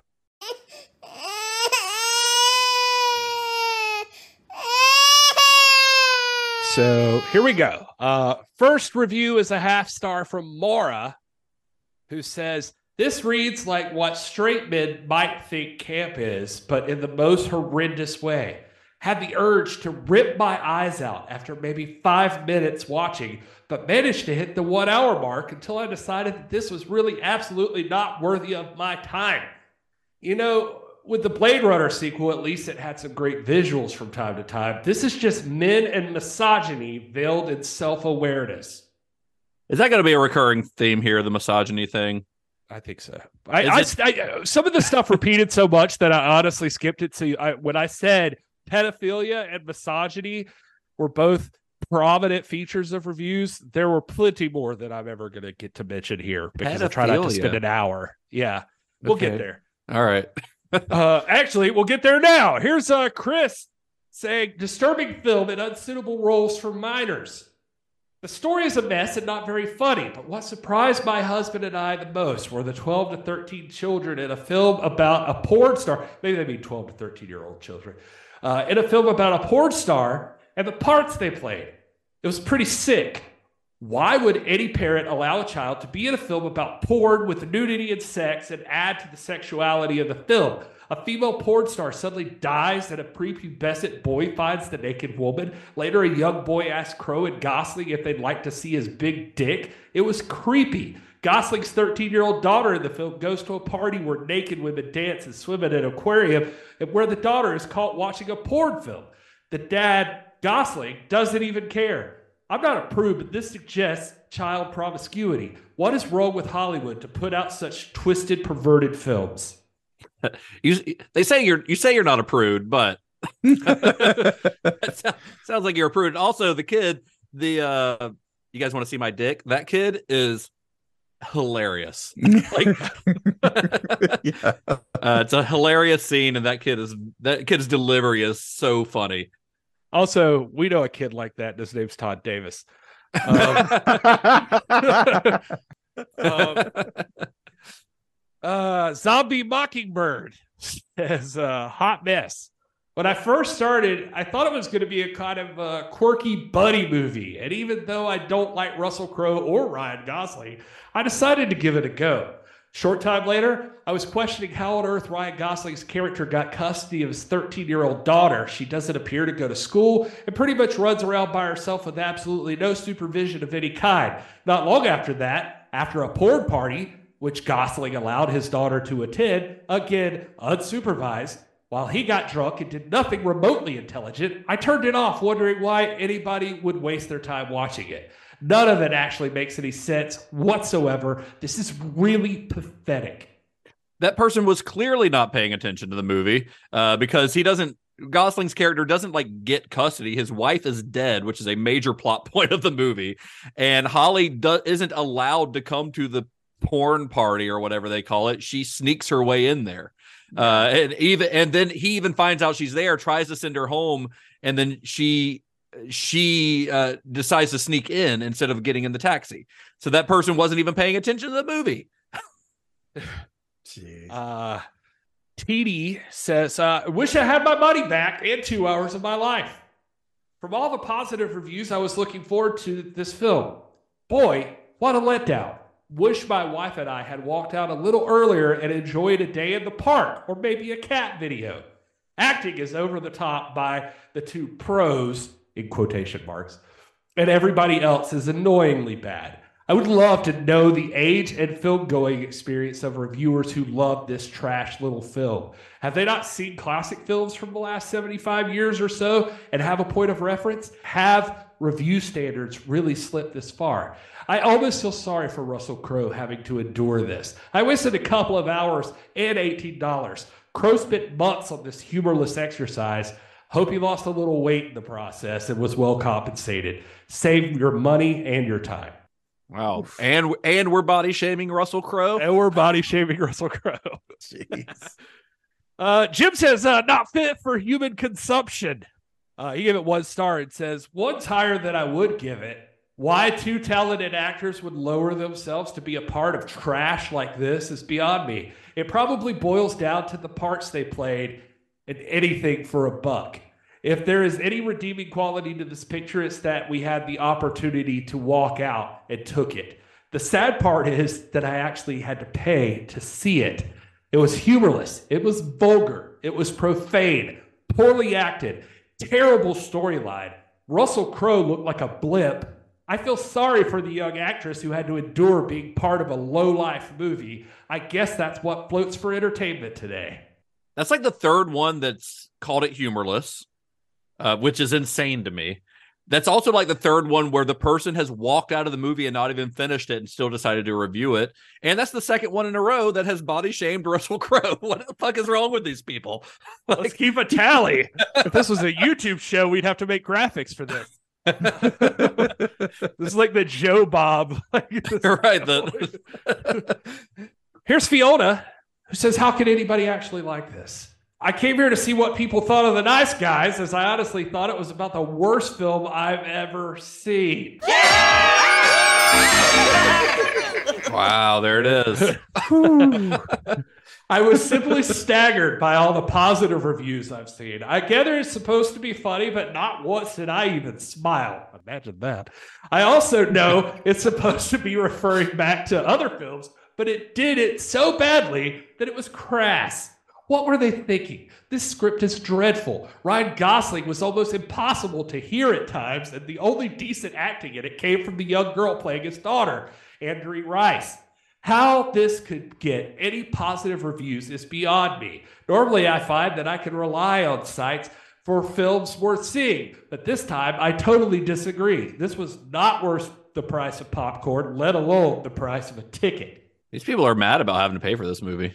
They mm-hmm. are angry. I'm telling you, this was a weirdly, even more so than Jodorowsky. We got some great bad reviews. Uh, Trimless says, stupid, awful, waste of time. I really do not know the reason of existence of this movie. One of this moments, one of this moments you want to log in to save everybody else's time. One of the stupidest movies I've ever seen. No reason for watching. I saw it because of the actors and wasted every minute of my life. The plot, stupid. The funny part, stupid. Trying to find some lies to describe my wasted time in order to enter a review, but I cannot. Such a pity for my time. If you have enough free time to waste, go for a walk or take your neighbor's dog for a walk. I don't like anything in this movie. They are so mad about it. uh, here's another good one. How about Adele, who says, seriously, worst movie ever? Oh, no. No joke. This is a really bad movie. Although the movie features A-list actors, the acting is D-list at best. Awful casting, worse dialogue. There's no flow, tons of plot holes, ridiculous, and not in a good way. I'd say this ranks in the top five of the worst movies ever made. This director mashes together scenes that leave you wondering, what the fuck? I started to feel embarrassed for the actors and filmmaker. The only saving grace of this film was seeing Gosling's handsome face. Crowe, who was once a movie star hunk, is now just a hunk of chub. Wow, they did it again. I am baffled how anybody could give this movie more than one star. Don't waste your time. You said that was Adele? Adele. Yeah. I wish you I wish you would have uh, read it in her voice. Hello from the reviewer side. Um, aqua tomato how does this waste of time and money have such a high rating? People are idiots. Hooray for mindless violence and four letter words that pass for humor. You know, the Soviet Union had expert boards that decided if a film was good enough to show it to the audience. The Soviet cinema was the best in the history of cinema. Film studios should think about that. I just didn't know where that one was going. That, that, that was a ride. I also don't know for certain which side of the aisle it comes from. Lil Pest says evil trash, nothing but glorification and advertisement for smoking, the sort of filth that should not be possible to exist. How did nobody stop this? what? I don't know. This person says, nope, couldn't make it through the first 15 minutes. In that 15 minutes, a little boy is looking at porn, then gets to see that same female he's oogling in real life, butt naked, of course. Then a little girl is acting seductive towards a grown ass man to smoke weed, normalizing perversion as if it's normalized too much in Hollywood. No thanks, Hollyweird. Keep your peditude to yourself. First of all, Ty Simpkins is like 15 in this, and every 15 year old boy is looking at porn if you're not in the room with them. I mean, that's just that's just the fact. And the the scene the other scene she's talking about is the the girl who you know she she's like dating or whatever a 35 year old man for weed money. That guy immediately gets the shit beat out of him by russell crowe's character. Yeah, so i wouldn't say yeah. that it's like saying that that's normal or anything like come on like context here y'all For real. And uh, a couple of quick hits to round it out. How about Harry, who gave it one star and says the money spent to get this movie would have been better spent on toilet paper. depends on if you're out of toilet paper or not Yes, that's true. How about a half star from the appropriately named Mrs. Sploosh, who says, I would rather eat my shit than watch this movie again. depends on your shit i guess And finally, Sammy with a half star and says, Coke Bloat and Ryan Gyllenhaal team up in what is the worst thing I've ever watched. My mom even has terrible taste, and she was like, This movie sucks balls. Sorry, fellas. i bet her i bet mom didn't say did he say ryan gyllenhaal He's, he called them Coke Bloat and Ryan Gyllenhaal. Is that it? Is that, is that all? of That's them, it. Gary? That's that's All right. that's all the reviews that hated it. That last Wow. one, was, that last one was pretty good. That's it. Yeah. That was pretty good. So, well, now that we've heard from these goobers, let's talk uh, about our own thoughts uh, about the nice guys. I mean, I, I have a pretty good idea of where this is going to go uh, because y'all have both seen this before. I think I, I know that me and Gary have talked about this movie in the past, but I can't remember uh, if you you had said it whether you'd seen it, Todd. So you had seen this before. yeah, yeah, I had seen it uh, some time ago. I forget the circumstances, but um, I I recall enjoying it. I mean, it's if you like that snappy uh, dialogue that Shane Black does so well, and I mean, I love a good mystery, so I'm down for that already. Uh, you got some great performances, uh, super stylized. It's yeah, it's it ticks all the boxes, man. I mean, I, I think it's pretty clear that we're all generally big fans of Black's work. I mean, if people go back and listen to that Black Christmas series, I, I think that's pretty obvious. Uh, this guy just has like a really singular writing style that has been often imitated but never matched. You hear that a lot, but I think in the Mm. case of Shane Black, it's very true. And I, I think a lot of that comes from his own love of crime novels. Mhm. Um, so what he does is he kind of takes these plots that feel very much at home in the novels that he grew up reading, you know, the stuff that he references a lot, and he goes. And this this kind of goes all the way back even to his first script to Lethal Weapon. He combines plots that feel like they are. If you did like a bullet point list of plot, uh, you know, uh, plot turns, it feels like they're right out of those crime novels. But then he combines them like perfectly with pure just popcorn Hollywood action filmmaking. And I, I think that's kind of what makes his stuff really unique. Yeah, I think so. I mean, and even looking at now, of course, it's not to the degree of this or Lethal Weapon or you know any of the other like real, you know, neo noir crime centered mysteries. But even Iron Man three has a bit of an element of a mystery to it. It sure does. Yeah, it absolutely does. and we get to see Tony Stark. I mean that that was one of my big complaints about. Uh, I digress a little bit here, but um, that was one of my big complaints for a long time about Batman movies. Is he's you know um, The world's champion- greatest detective yeah, the world's greatest detective. We never see him solve a mystery until the new one. uh, until the new one. Yes. Uh, but here we actually get to see Tony Stark use his brain to uh, to figure out the mystery of uh, in Iron Man 3. And I always thought that was really great that, you know, his intellect extends farther than just building stuff. Right. Yeah. Um, yeah. And here you've got these two guys who, yeah, are very broken. But when it does come to certain things, they are very good at those things and they work well together. And Mhm. then you combine it with the the moral compass of uh of the daughter there and man it's such a it's such a those all of those interactions are so fun in and of themselves to watch Yeah, I let agree. alone let alone on the backdrop of this big mystery that extends to you know environmental issues and the All the way up to the industry. DOJ. yeah yeah all the way up so I, yeah like i said it's it's aces all the way around for me man I mean, this guy Shane Black, you know, he he practically invented the buddy action genre as we know it. Uh, I mean, I, I won't harp on that point too much because it was a, a big point of discussion in our past series on him. I mean, he didn't, you know, th- those quotes that you read earlier, Gary. He was being a little modest about like, hey, I didn't do anything new. I it, it- this is done before, but he is remixing them a little bit. Uh, I mean, the fact is that even though he is doing something that had been done like in 48 hours by Walter Hill, he's making it feel so fresh and so new that it really feels like he invented a genre uh, Mhm. because he he almost reinvented it or or solidified it. Like I, I kind of put it in in um to put it in like horror movie terms.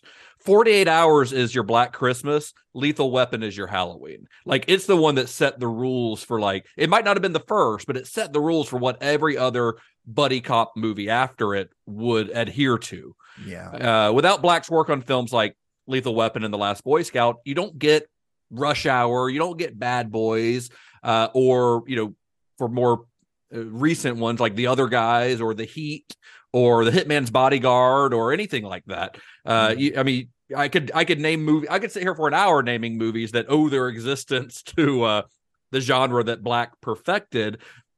I mean, basically, these movies, you've got two guys, I mean, or a girl, but usually it's two guys. They start the movie not liking each other. They begrudgingly work together, and by the end, they're buddies. That that's it. That's how it goes. and and you can that, that sounds pretty simple.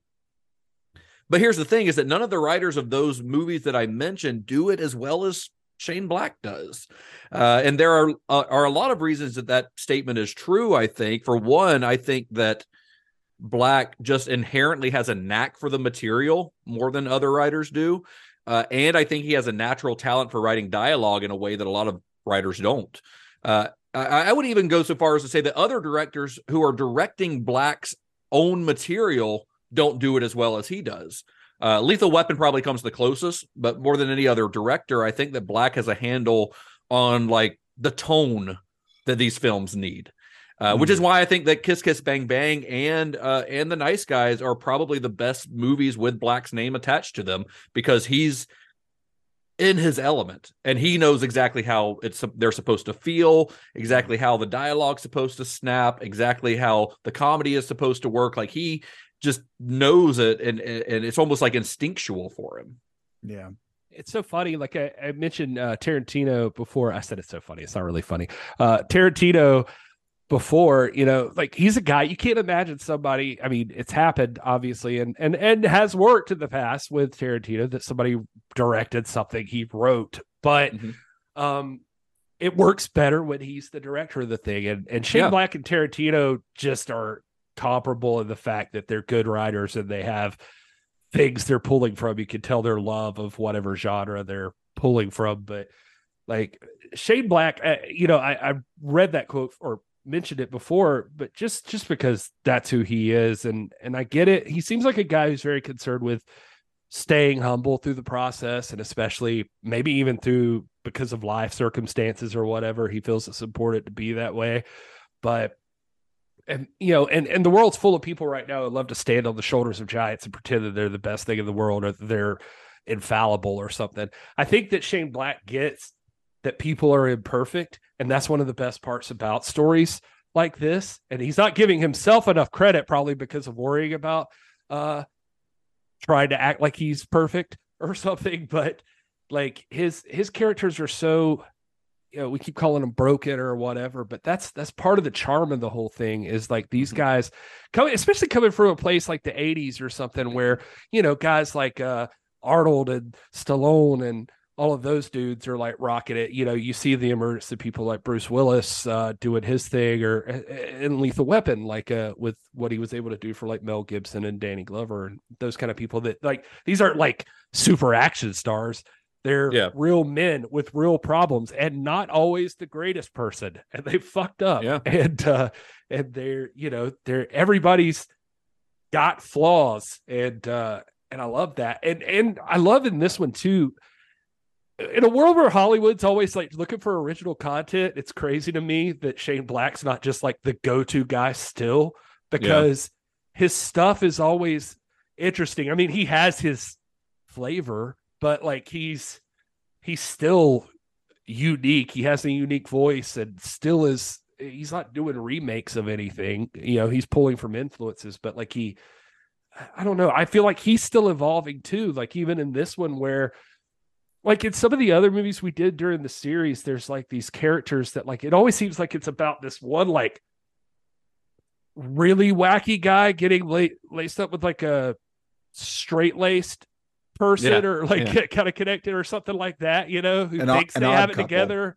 Yeah, the odd couple thing. But these guys, while still, I guess, an odd couple, they're both like I don't it feels like this this is the broadest cast list that he's had so far. Like that they each character has like Gosling and uh Audrey and, and Russell Crowe and Kim Basinger. There, there's like an ensemble here of people that make this thing work. And that I don't know, maybe I'm wrong. I'm not thinking about it right, but it feels like he's he's broadened that all of these people have more depth than his previous stories.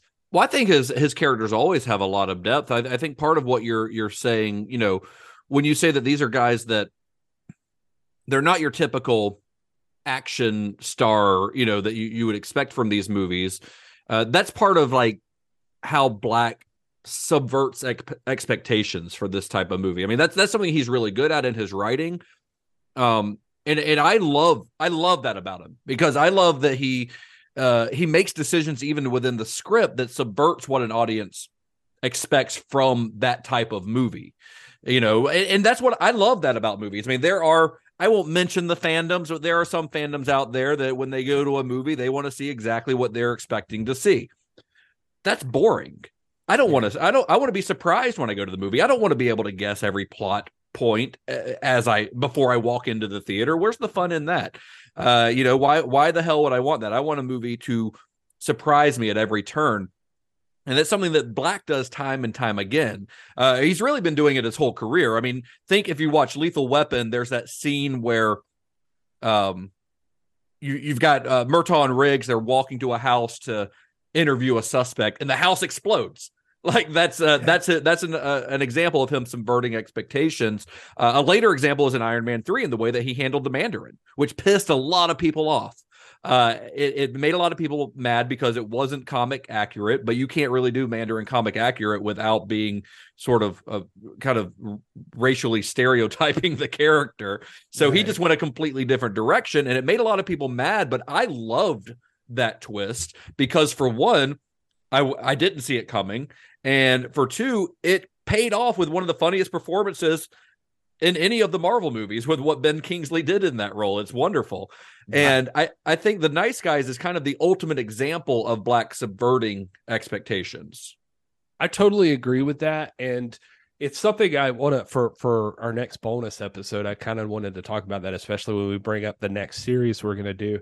You know, for him, Uh, uh, it, it you just reminded me of an, another thing I remember hearing that I didn't even have written down. But basically, he was talking about making Iron Man three, and one of the things that he liked when he was working with Marvel, as he was talking about how superhero movies are huge and doing all these things. But he said one of the things he liked about Marvel is that he thought the reason they were succeeding where others might have failed was that they have the big moments. They have the mythic hero walking into the room who's backlit or like lit below and like storming into the place. He's like, but then they might stub their toe. And he's like, and Yeah. they don't forget to do that.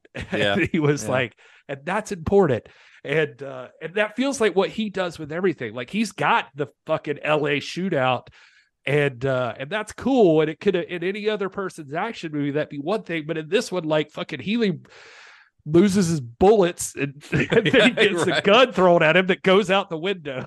Well, like, yeah, it- violence is never easy Yeah, in any of yeah. these movies. Well, that's what I'm talking about, like subverting expectations, doing things like that, like where he tosses the gun and it goes through the window, which is a not the cool like action guy move you would expect from this type of movie, and it's also just really funny. It's a great laugh uh, because I think you could take a if you took just the plot of this movie without not thinking of the characters, but just like the plot of what you know the conspiracy. There are a million ways that you could do a detective story like this. And 99% of those are probably boring or what you've seen a million times. Yeah. Uh, there are so many tropes in that genre, so many, uh, you know, things you could fall into that have been done over and over. But the Nice Guys manages to zig every time you think it, it's going to zag. You know, for example, one of my one uh, for one of my favorite examples there's a, a ton of them in this movie. You just mentioned one that i hadn't even thought of but uh, another one is where uh, towards the end of the movie where they're in their airport hotel they go up the elevator elevator opens and in most movies that's where they rush in to save the day but that elevator opens and there's a bloodbath in progress and they're just like nope. They just close the elevator doors and leave. That's great. I love that uh, you know, uh, and, and it's it's funny, but it's also very fitting for these characters that have been established. Um, another one, you know, is when they're disposing of Sid Shattuck's body. They drop it over a fence. Normally, that's the end of the scene, but in, in this version, he falls down into another house's backyard and lands on their table where they're having an outdoor dinner party. Uh, and then you've got uh, probably my number one example of things that you would not expect to see in this type of movie is when uh, Holland March falls asleep while driving and hallucinates a giant bumblebee voiced by Hannibal Buress in the back seat smoking a cigarette. Uh, I mean, what other movie like in this genre would dare to do that? And it's funny and it's weird, but it also culminates in one of the best payoffs ever when Holland reaches for Healy's ankle gun to find out that he dreamt that the ankle gun existed to begin with. It's great payoff like 20 Yeah. minutes later uh, from just this bizarre little scene that they threw into the middle of the movie with a giant CGI bumblebee. It's really funny and it's so weird. Yeah.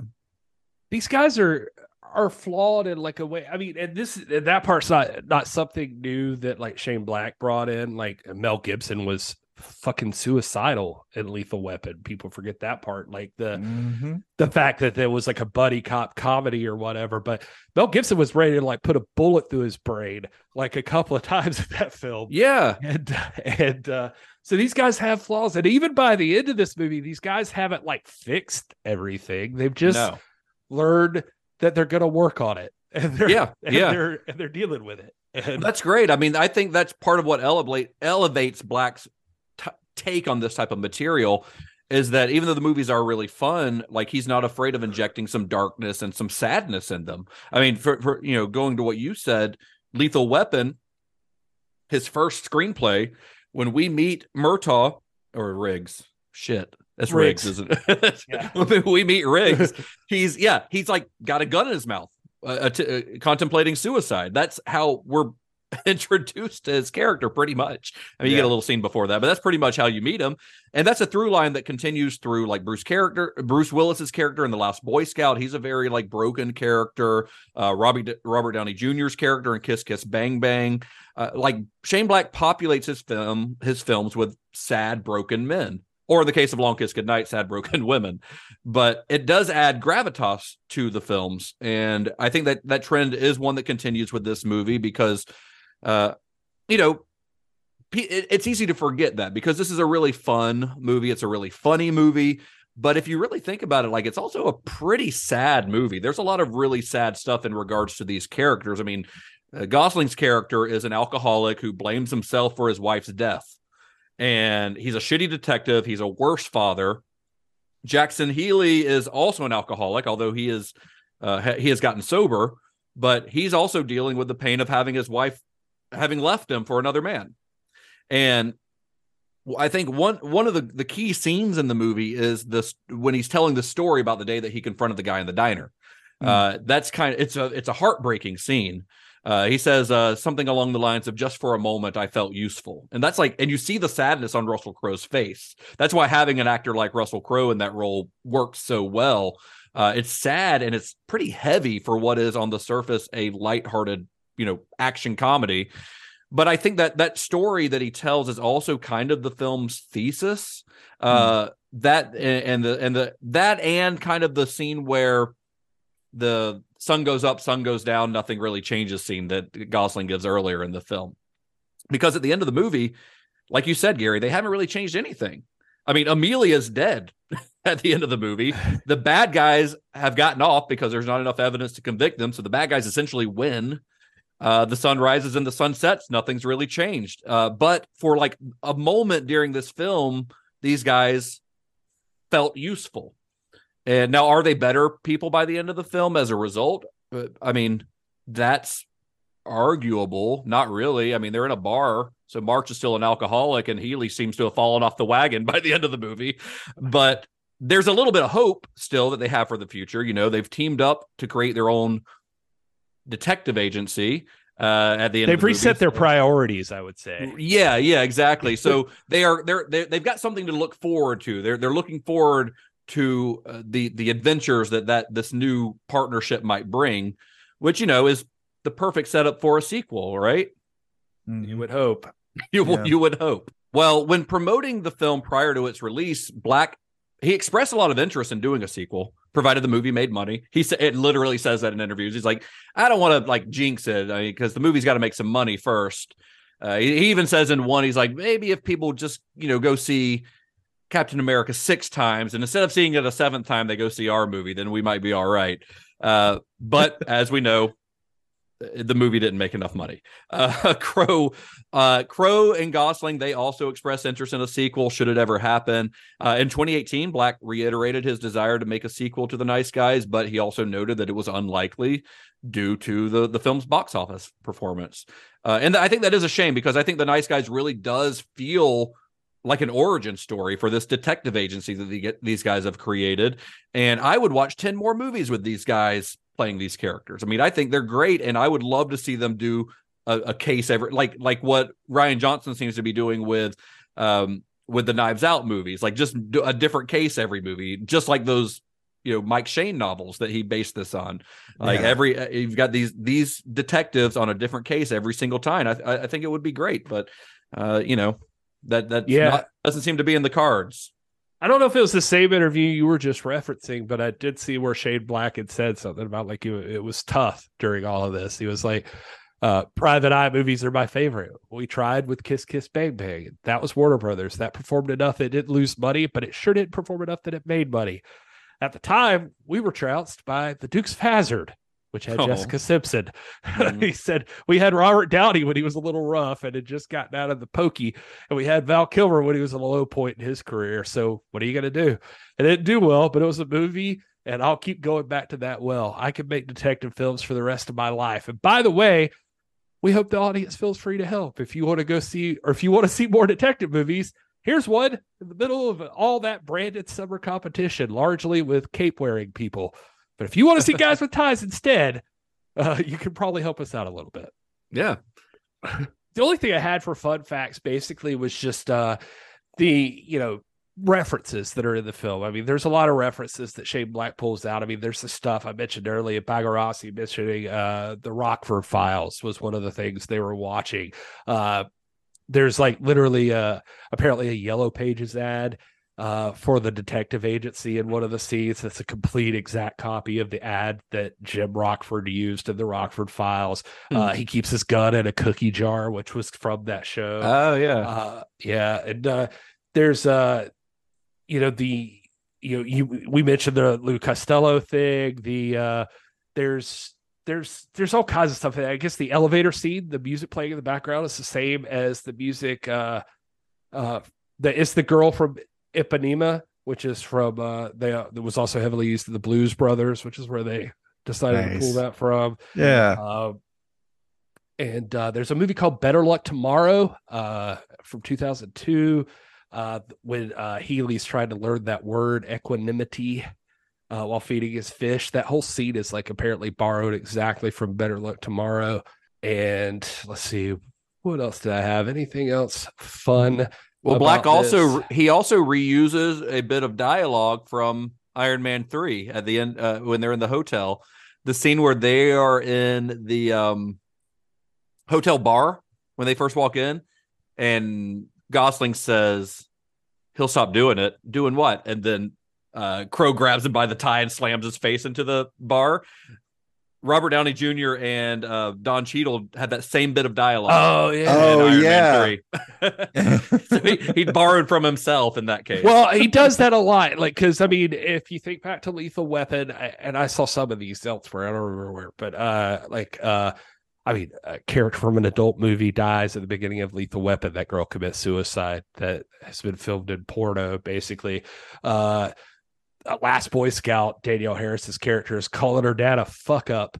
Uh, which exactly happens in this too. Mhm. And uh, there's, I mean, there's like little things like that. Um, oh, I remember one the toast at the end to the birds.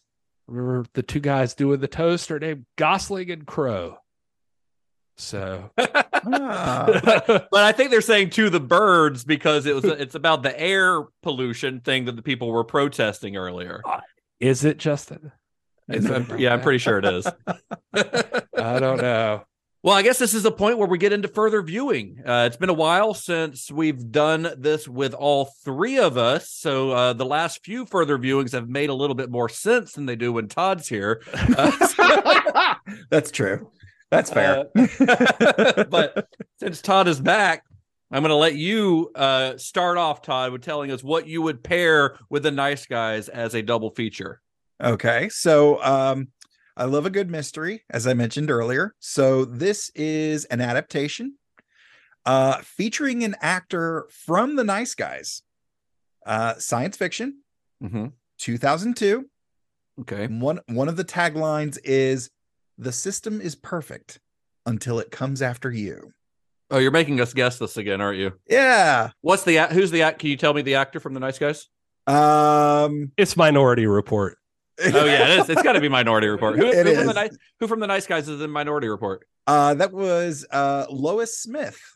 who the Oh lady- no, she's the old lady with the Coke bottle glasses. Yeah, yeah, Yeah, she yeah, plays she's- Dr. Iris Hineman. She's uh, in- Sookie Stackhouse's grandmother in True Blood. Yeah. There Oh, yeah, is. yeah, yeah, yeah. But yeah, um, Minority Report, directed by Steven Spielberg. Uh, Tom weird Cruise, choice. Todd. Yeah, it's I like I like a good mystery. So there you go. And I I mean, it's a great, it's a great movie, but stylistically could not be, be feel more different than the They're Nice both- Guys. They're both highly stylized, just in opposite directions from each other. All right, if you say so, Todd. I mean, I, I've always, I, I'll, I'll never turn down an excuse to watch Minority Report. It's a, it's an incredible film. Yeah, it's a good But, one. uh, that would not have been one that I would have picked. but anyway, what do you got, Gary?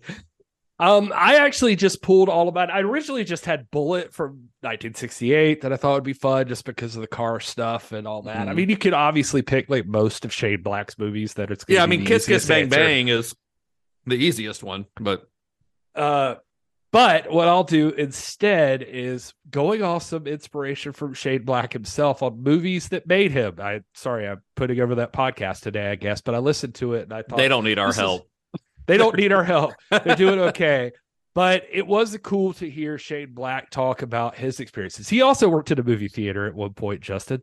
Yeah. So uh, there you go. They talked about the popcorn making and food prep process and those. But uh, he uh, he mentioned some movies that really inspired him were uh, 1957, The Sweet Smell of Success with Burt Lancaster and Tony Curtis. And uh, also Barry Levinson's Diner in 1982.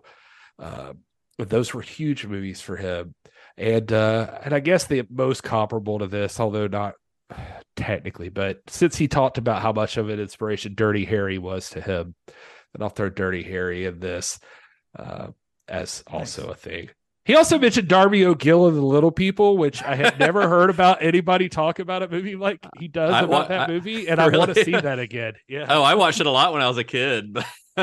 He talks it about called? the ending scene, Darby O'Gill and the Little People, where the character has done everything they can to make the success, but it still fails at the end, and he's being taken off into the other side or whatever. He talks about that moment being like something he's striving for, like that, that he loved that like ending of feeling like it's all failed, and like Mm. then there's this like something that changes it at the very end, but Okay. like that uh that that moment where you don't know and you think you've done everything you can do and you've still fucked up. And anyway, so that was interesting. That's interesting. So my pick, I mean, I, I kind of, you know, the first thing you think of is other Shane Black movies, uh, or especially Kiss Kiss Bang Bang. I feel like that is an incredible like Christmas Eve double feature right there. Kiss Kiss Oh, Bang yeah. Bang and the Nice Guys. But um I wanted to go a little less, a little less obvious. I mean, because you could also pick a, any number of other like you know buddy cop movies, but none of them are going to quite be as good.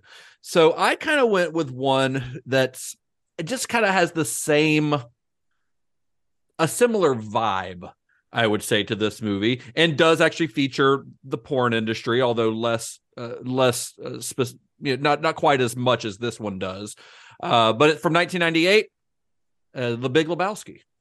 I think the, Big Lebowski because it's got a Ah. Mystery element. Yeah, uh, it it's it's it's it's also kind of a period piece. I mean, it was made in it came out in '98, but it was it's set in the early '90s, uh, so it's a little bit of a period piece.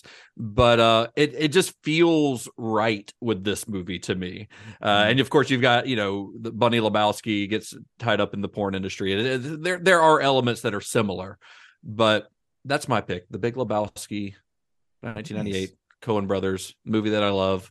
Good call. Yeah, I mean that makes a lot of sense. So the nice guys, as we said, you know, did not do great at the box office, but that film's failure didn't really slow Black down. Two years after the nice guys, he directed The Predator, which he co-wrote alongside with his Monster Squad co-writer Fred Dekker, He's also a Star Trek Enterprise writer producer. Hmm. among other also RoboCop 3 if we want to get into it. Yeah. He has also been attached to an adaptation of the pulp magazine character Doc Savage and to an ad- adaptation of a series of pulp novels called The Destroyer, which was previously uh, adapted into the film Remo Williams The Adventure Begins that was based on the, the Destroyer novels. Uh, both of those seem to be like very much in Black's wheelhouse, although not a lot's been reported on them in the last few years. I think the last thing I saw was in like 2015, 2016, right around the time of the Nice Guys. But uh, so I'm not, I'm really not sure if they're still in development or not. But mo- more recently, it was announced that Black was reteaming with Bagarozzi on an adaptation of a series of crime fiction novels written by Donald E. Westlake uh, called Parker. Parker is the main character. It's a series of novels based on this character. And the first film, which is to star Robert Downey Jr. as the Parker character, It's called Play Dirty. And it's also set to reteam Black with Joel Silver. So it seems like that probably is going to be his next movie. This was announced a little less than a year ago. So they're in kind of pre develop the development stage on that one. Nice. And despite its box office failure, though, The Nice Guys is a film that it has gained a cult following in the year since its release. Uh, a lot of people, unfortunately, didn't see it in theaters, but did catch it, you know, on Netflix, which is where it's streaming now. A lot of people have caught it on streaming services or rented it, and it's become very popular. And everyone who loves it seems everyone who sees it seems to love it i think so i'm not sure if that'll be enough to get a movie the, the movie the sequel that we're all wishing for but you know one can hope that maybe one day uh one day hopefully soon we'll get uh, the nice guys part two Yeah, the only thing, like, I even looked for like uh Bagarozzi talking about it, and he said in the like few interviews I can find for him, he said there's no plan for a sequel. Uh, he said we have talked about it, but we were like, you know, we could do something in the '80s. We like Yeah. the aesthetic of the '70s stuff, but the '80s stuff would be fun too. He said, I have no idea what it would be, but something in the 80s would be fun. And there could be an 80s soundtrack, which would also be fun. The thing is, then we're going to be in the territory where Shane's already made movies. He did Yeah, like actually made so- yeah. He's like, so we'd just be knocking at the back door of that. And I don't know if he wants to revisit it.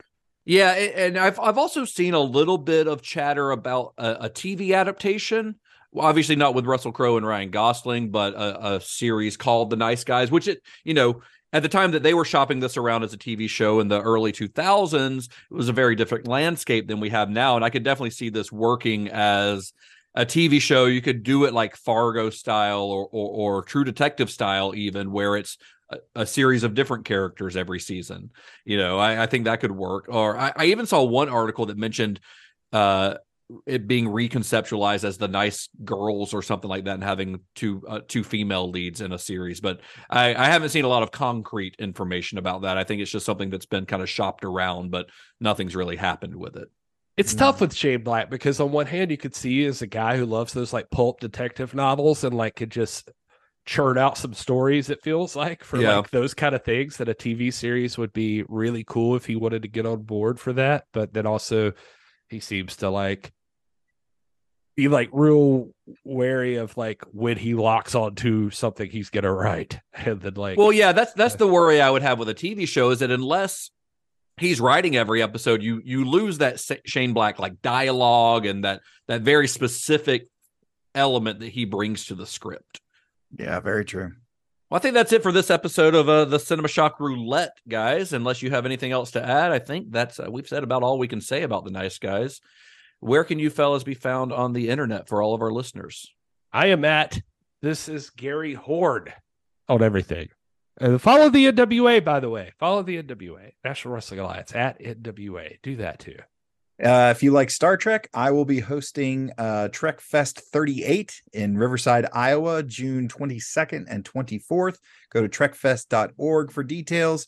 I'm also working my way through the entire Star Trek franchise in chronological order on my show, Computer Resume Podcast, available now wherever you get your podcasts and on social media at Computer Resume.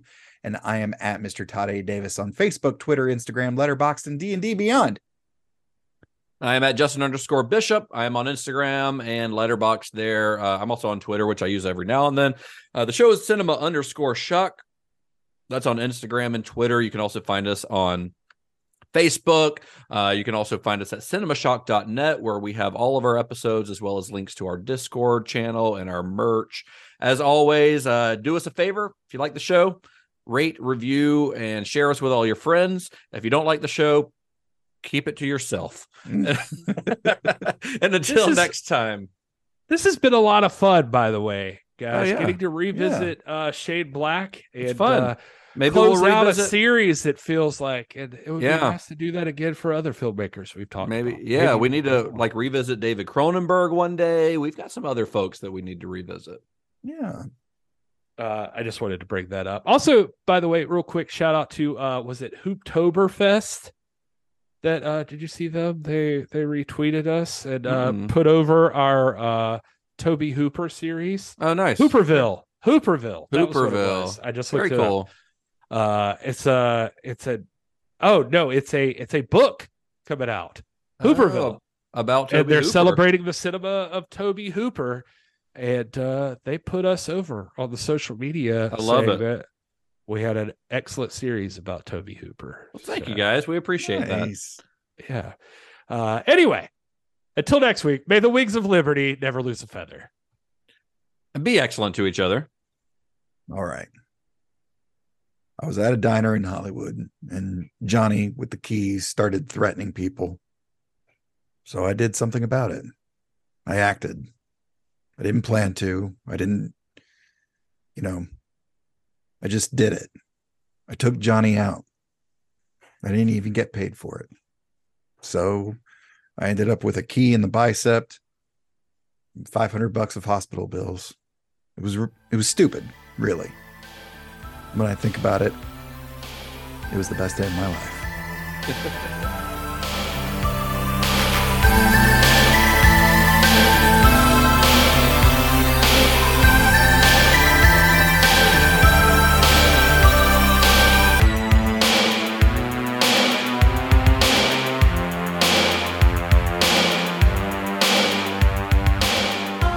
Okay, all right. So at the beginning of this episode, we had a dumb little thing where we read off. We we basically asked Chat GPT to write an episode of the podcast uh, about the nice guys, and it came off a little stiff. I think, right? Like it felt like it was written by a computer. Yeah, Uh, it was so- stiff. yeah, yeah. So we're like, yeah, we curse more than that. So, uh, so I I put the the prompt back in to to the AI chat and said, okay, let's let's try to write an episode of Cinema Shock about the nice guys, but do it as if Shane Black is writing the script. And so uh, we got very different results for that. So uh, we will now, as a little bonus at the end of the episode, present that to you. Welcome to the Cinema Shock podcast, where we talk about the best and worst of movies and everything in between. I'm your host, Gary, and today we're talking about The Nice Guys, the 2016 action comedy written and directed by the man himself, Shane Black. He would say that. Uh, with me today is my co-host Justin. Justin, what did you think of the movie? Well, Gary, I gotta say, I fucking loved it. The Nice Guys is the perfect example of what makes Shane Black's writing so fucking great. It's got the snappy dialogue, the witty banter, the hardboiled detective shit, and of course, it's got the goddamn 70s vibe that just oozes coolness. Hell yeah, Justin. Hell yeah. I couldn't agree more. The Nice Guys is a fucking masterpiece, plain and simple. Ryan Gosling and Russell Crowe are fucking amazing as Holland March and Jackson Healy, the two private detectives who team up to solve a case involving a missing girl and a conspiracy that goes all the way to the top. and let's not forget about Angourie Rice, who plays Holly, Holland's daughter. She's fucking fantastic, and she steals every goddamn scene she's in. You're goddamn right, Justin. Angourie Rice is a fucking star in the making, and she holds her own against Gosling and Crowe, which is no fucking easy feat. And let's not forget about the action scenes, Gary. They're fucking brutal, but also hilarious as shit. like the scene in the bathroom where Gosling's character is trying to escape and he keeps fucking up. That shit had me fucking dying. yeah, Justin, that scene was fucking hilarious. And the scene where Crowe's character beats the shit out of that guy in the bar, fucking classic. And that ending, Gary, that goddamn ending, it's so fucking perfect. I won't spoil it for anyone who hasn't seen it, but holy shit, it's so fucking satisfying. You're goddamn right, Justin. that's guess that's my line. Uh, goddamn right, Justin. The ending of The Nice Guys is one of the best fucking endings in any movie ever. It's got heart, it's got humor, and it's got a motherfucking killer soundtrack. and let's not forget about the goddamn setting, Gary. 70s Los Angeles has never looked cooler. It's like you can feel the smog and the neon lights and the fucking polyester. Absolutely, Justin. The Nice Guys is a goddamn feast for the senses, and it's one of the most entertaining and fucking awesome movies you'll ever see. If you haven't seen it yet, what the fuck are you waiting for? That's all the time we have for today's episode of the Cinema Shock podcast. Thanks for fucking listening, and we'll see you next time. Yeah, thanks for fucking listening, you motherfuckers. Still no Todd. No, no, the, uh, nope. Chat GPT does not does not acknowledge Todd's existence. He's just the hype man. He's like the dancing guy from the Mighty Mighty Bosstones, just giggling in the background. That's it. That's my role. happy to happy to oblige. Oh man, oh, that got me tickled. I think we're getting an NC seventeen rating for that. yeah, we might. We might.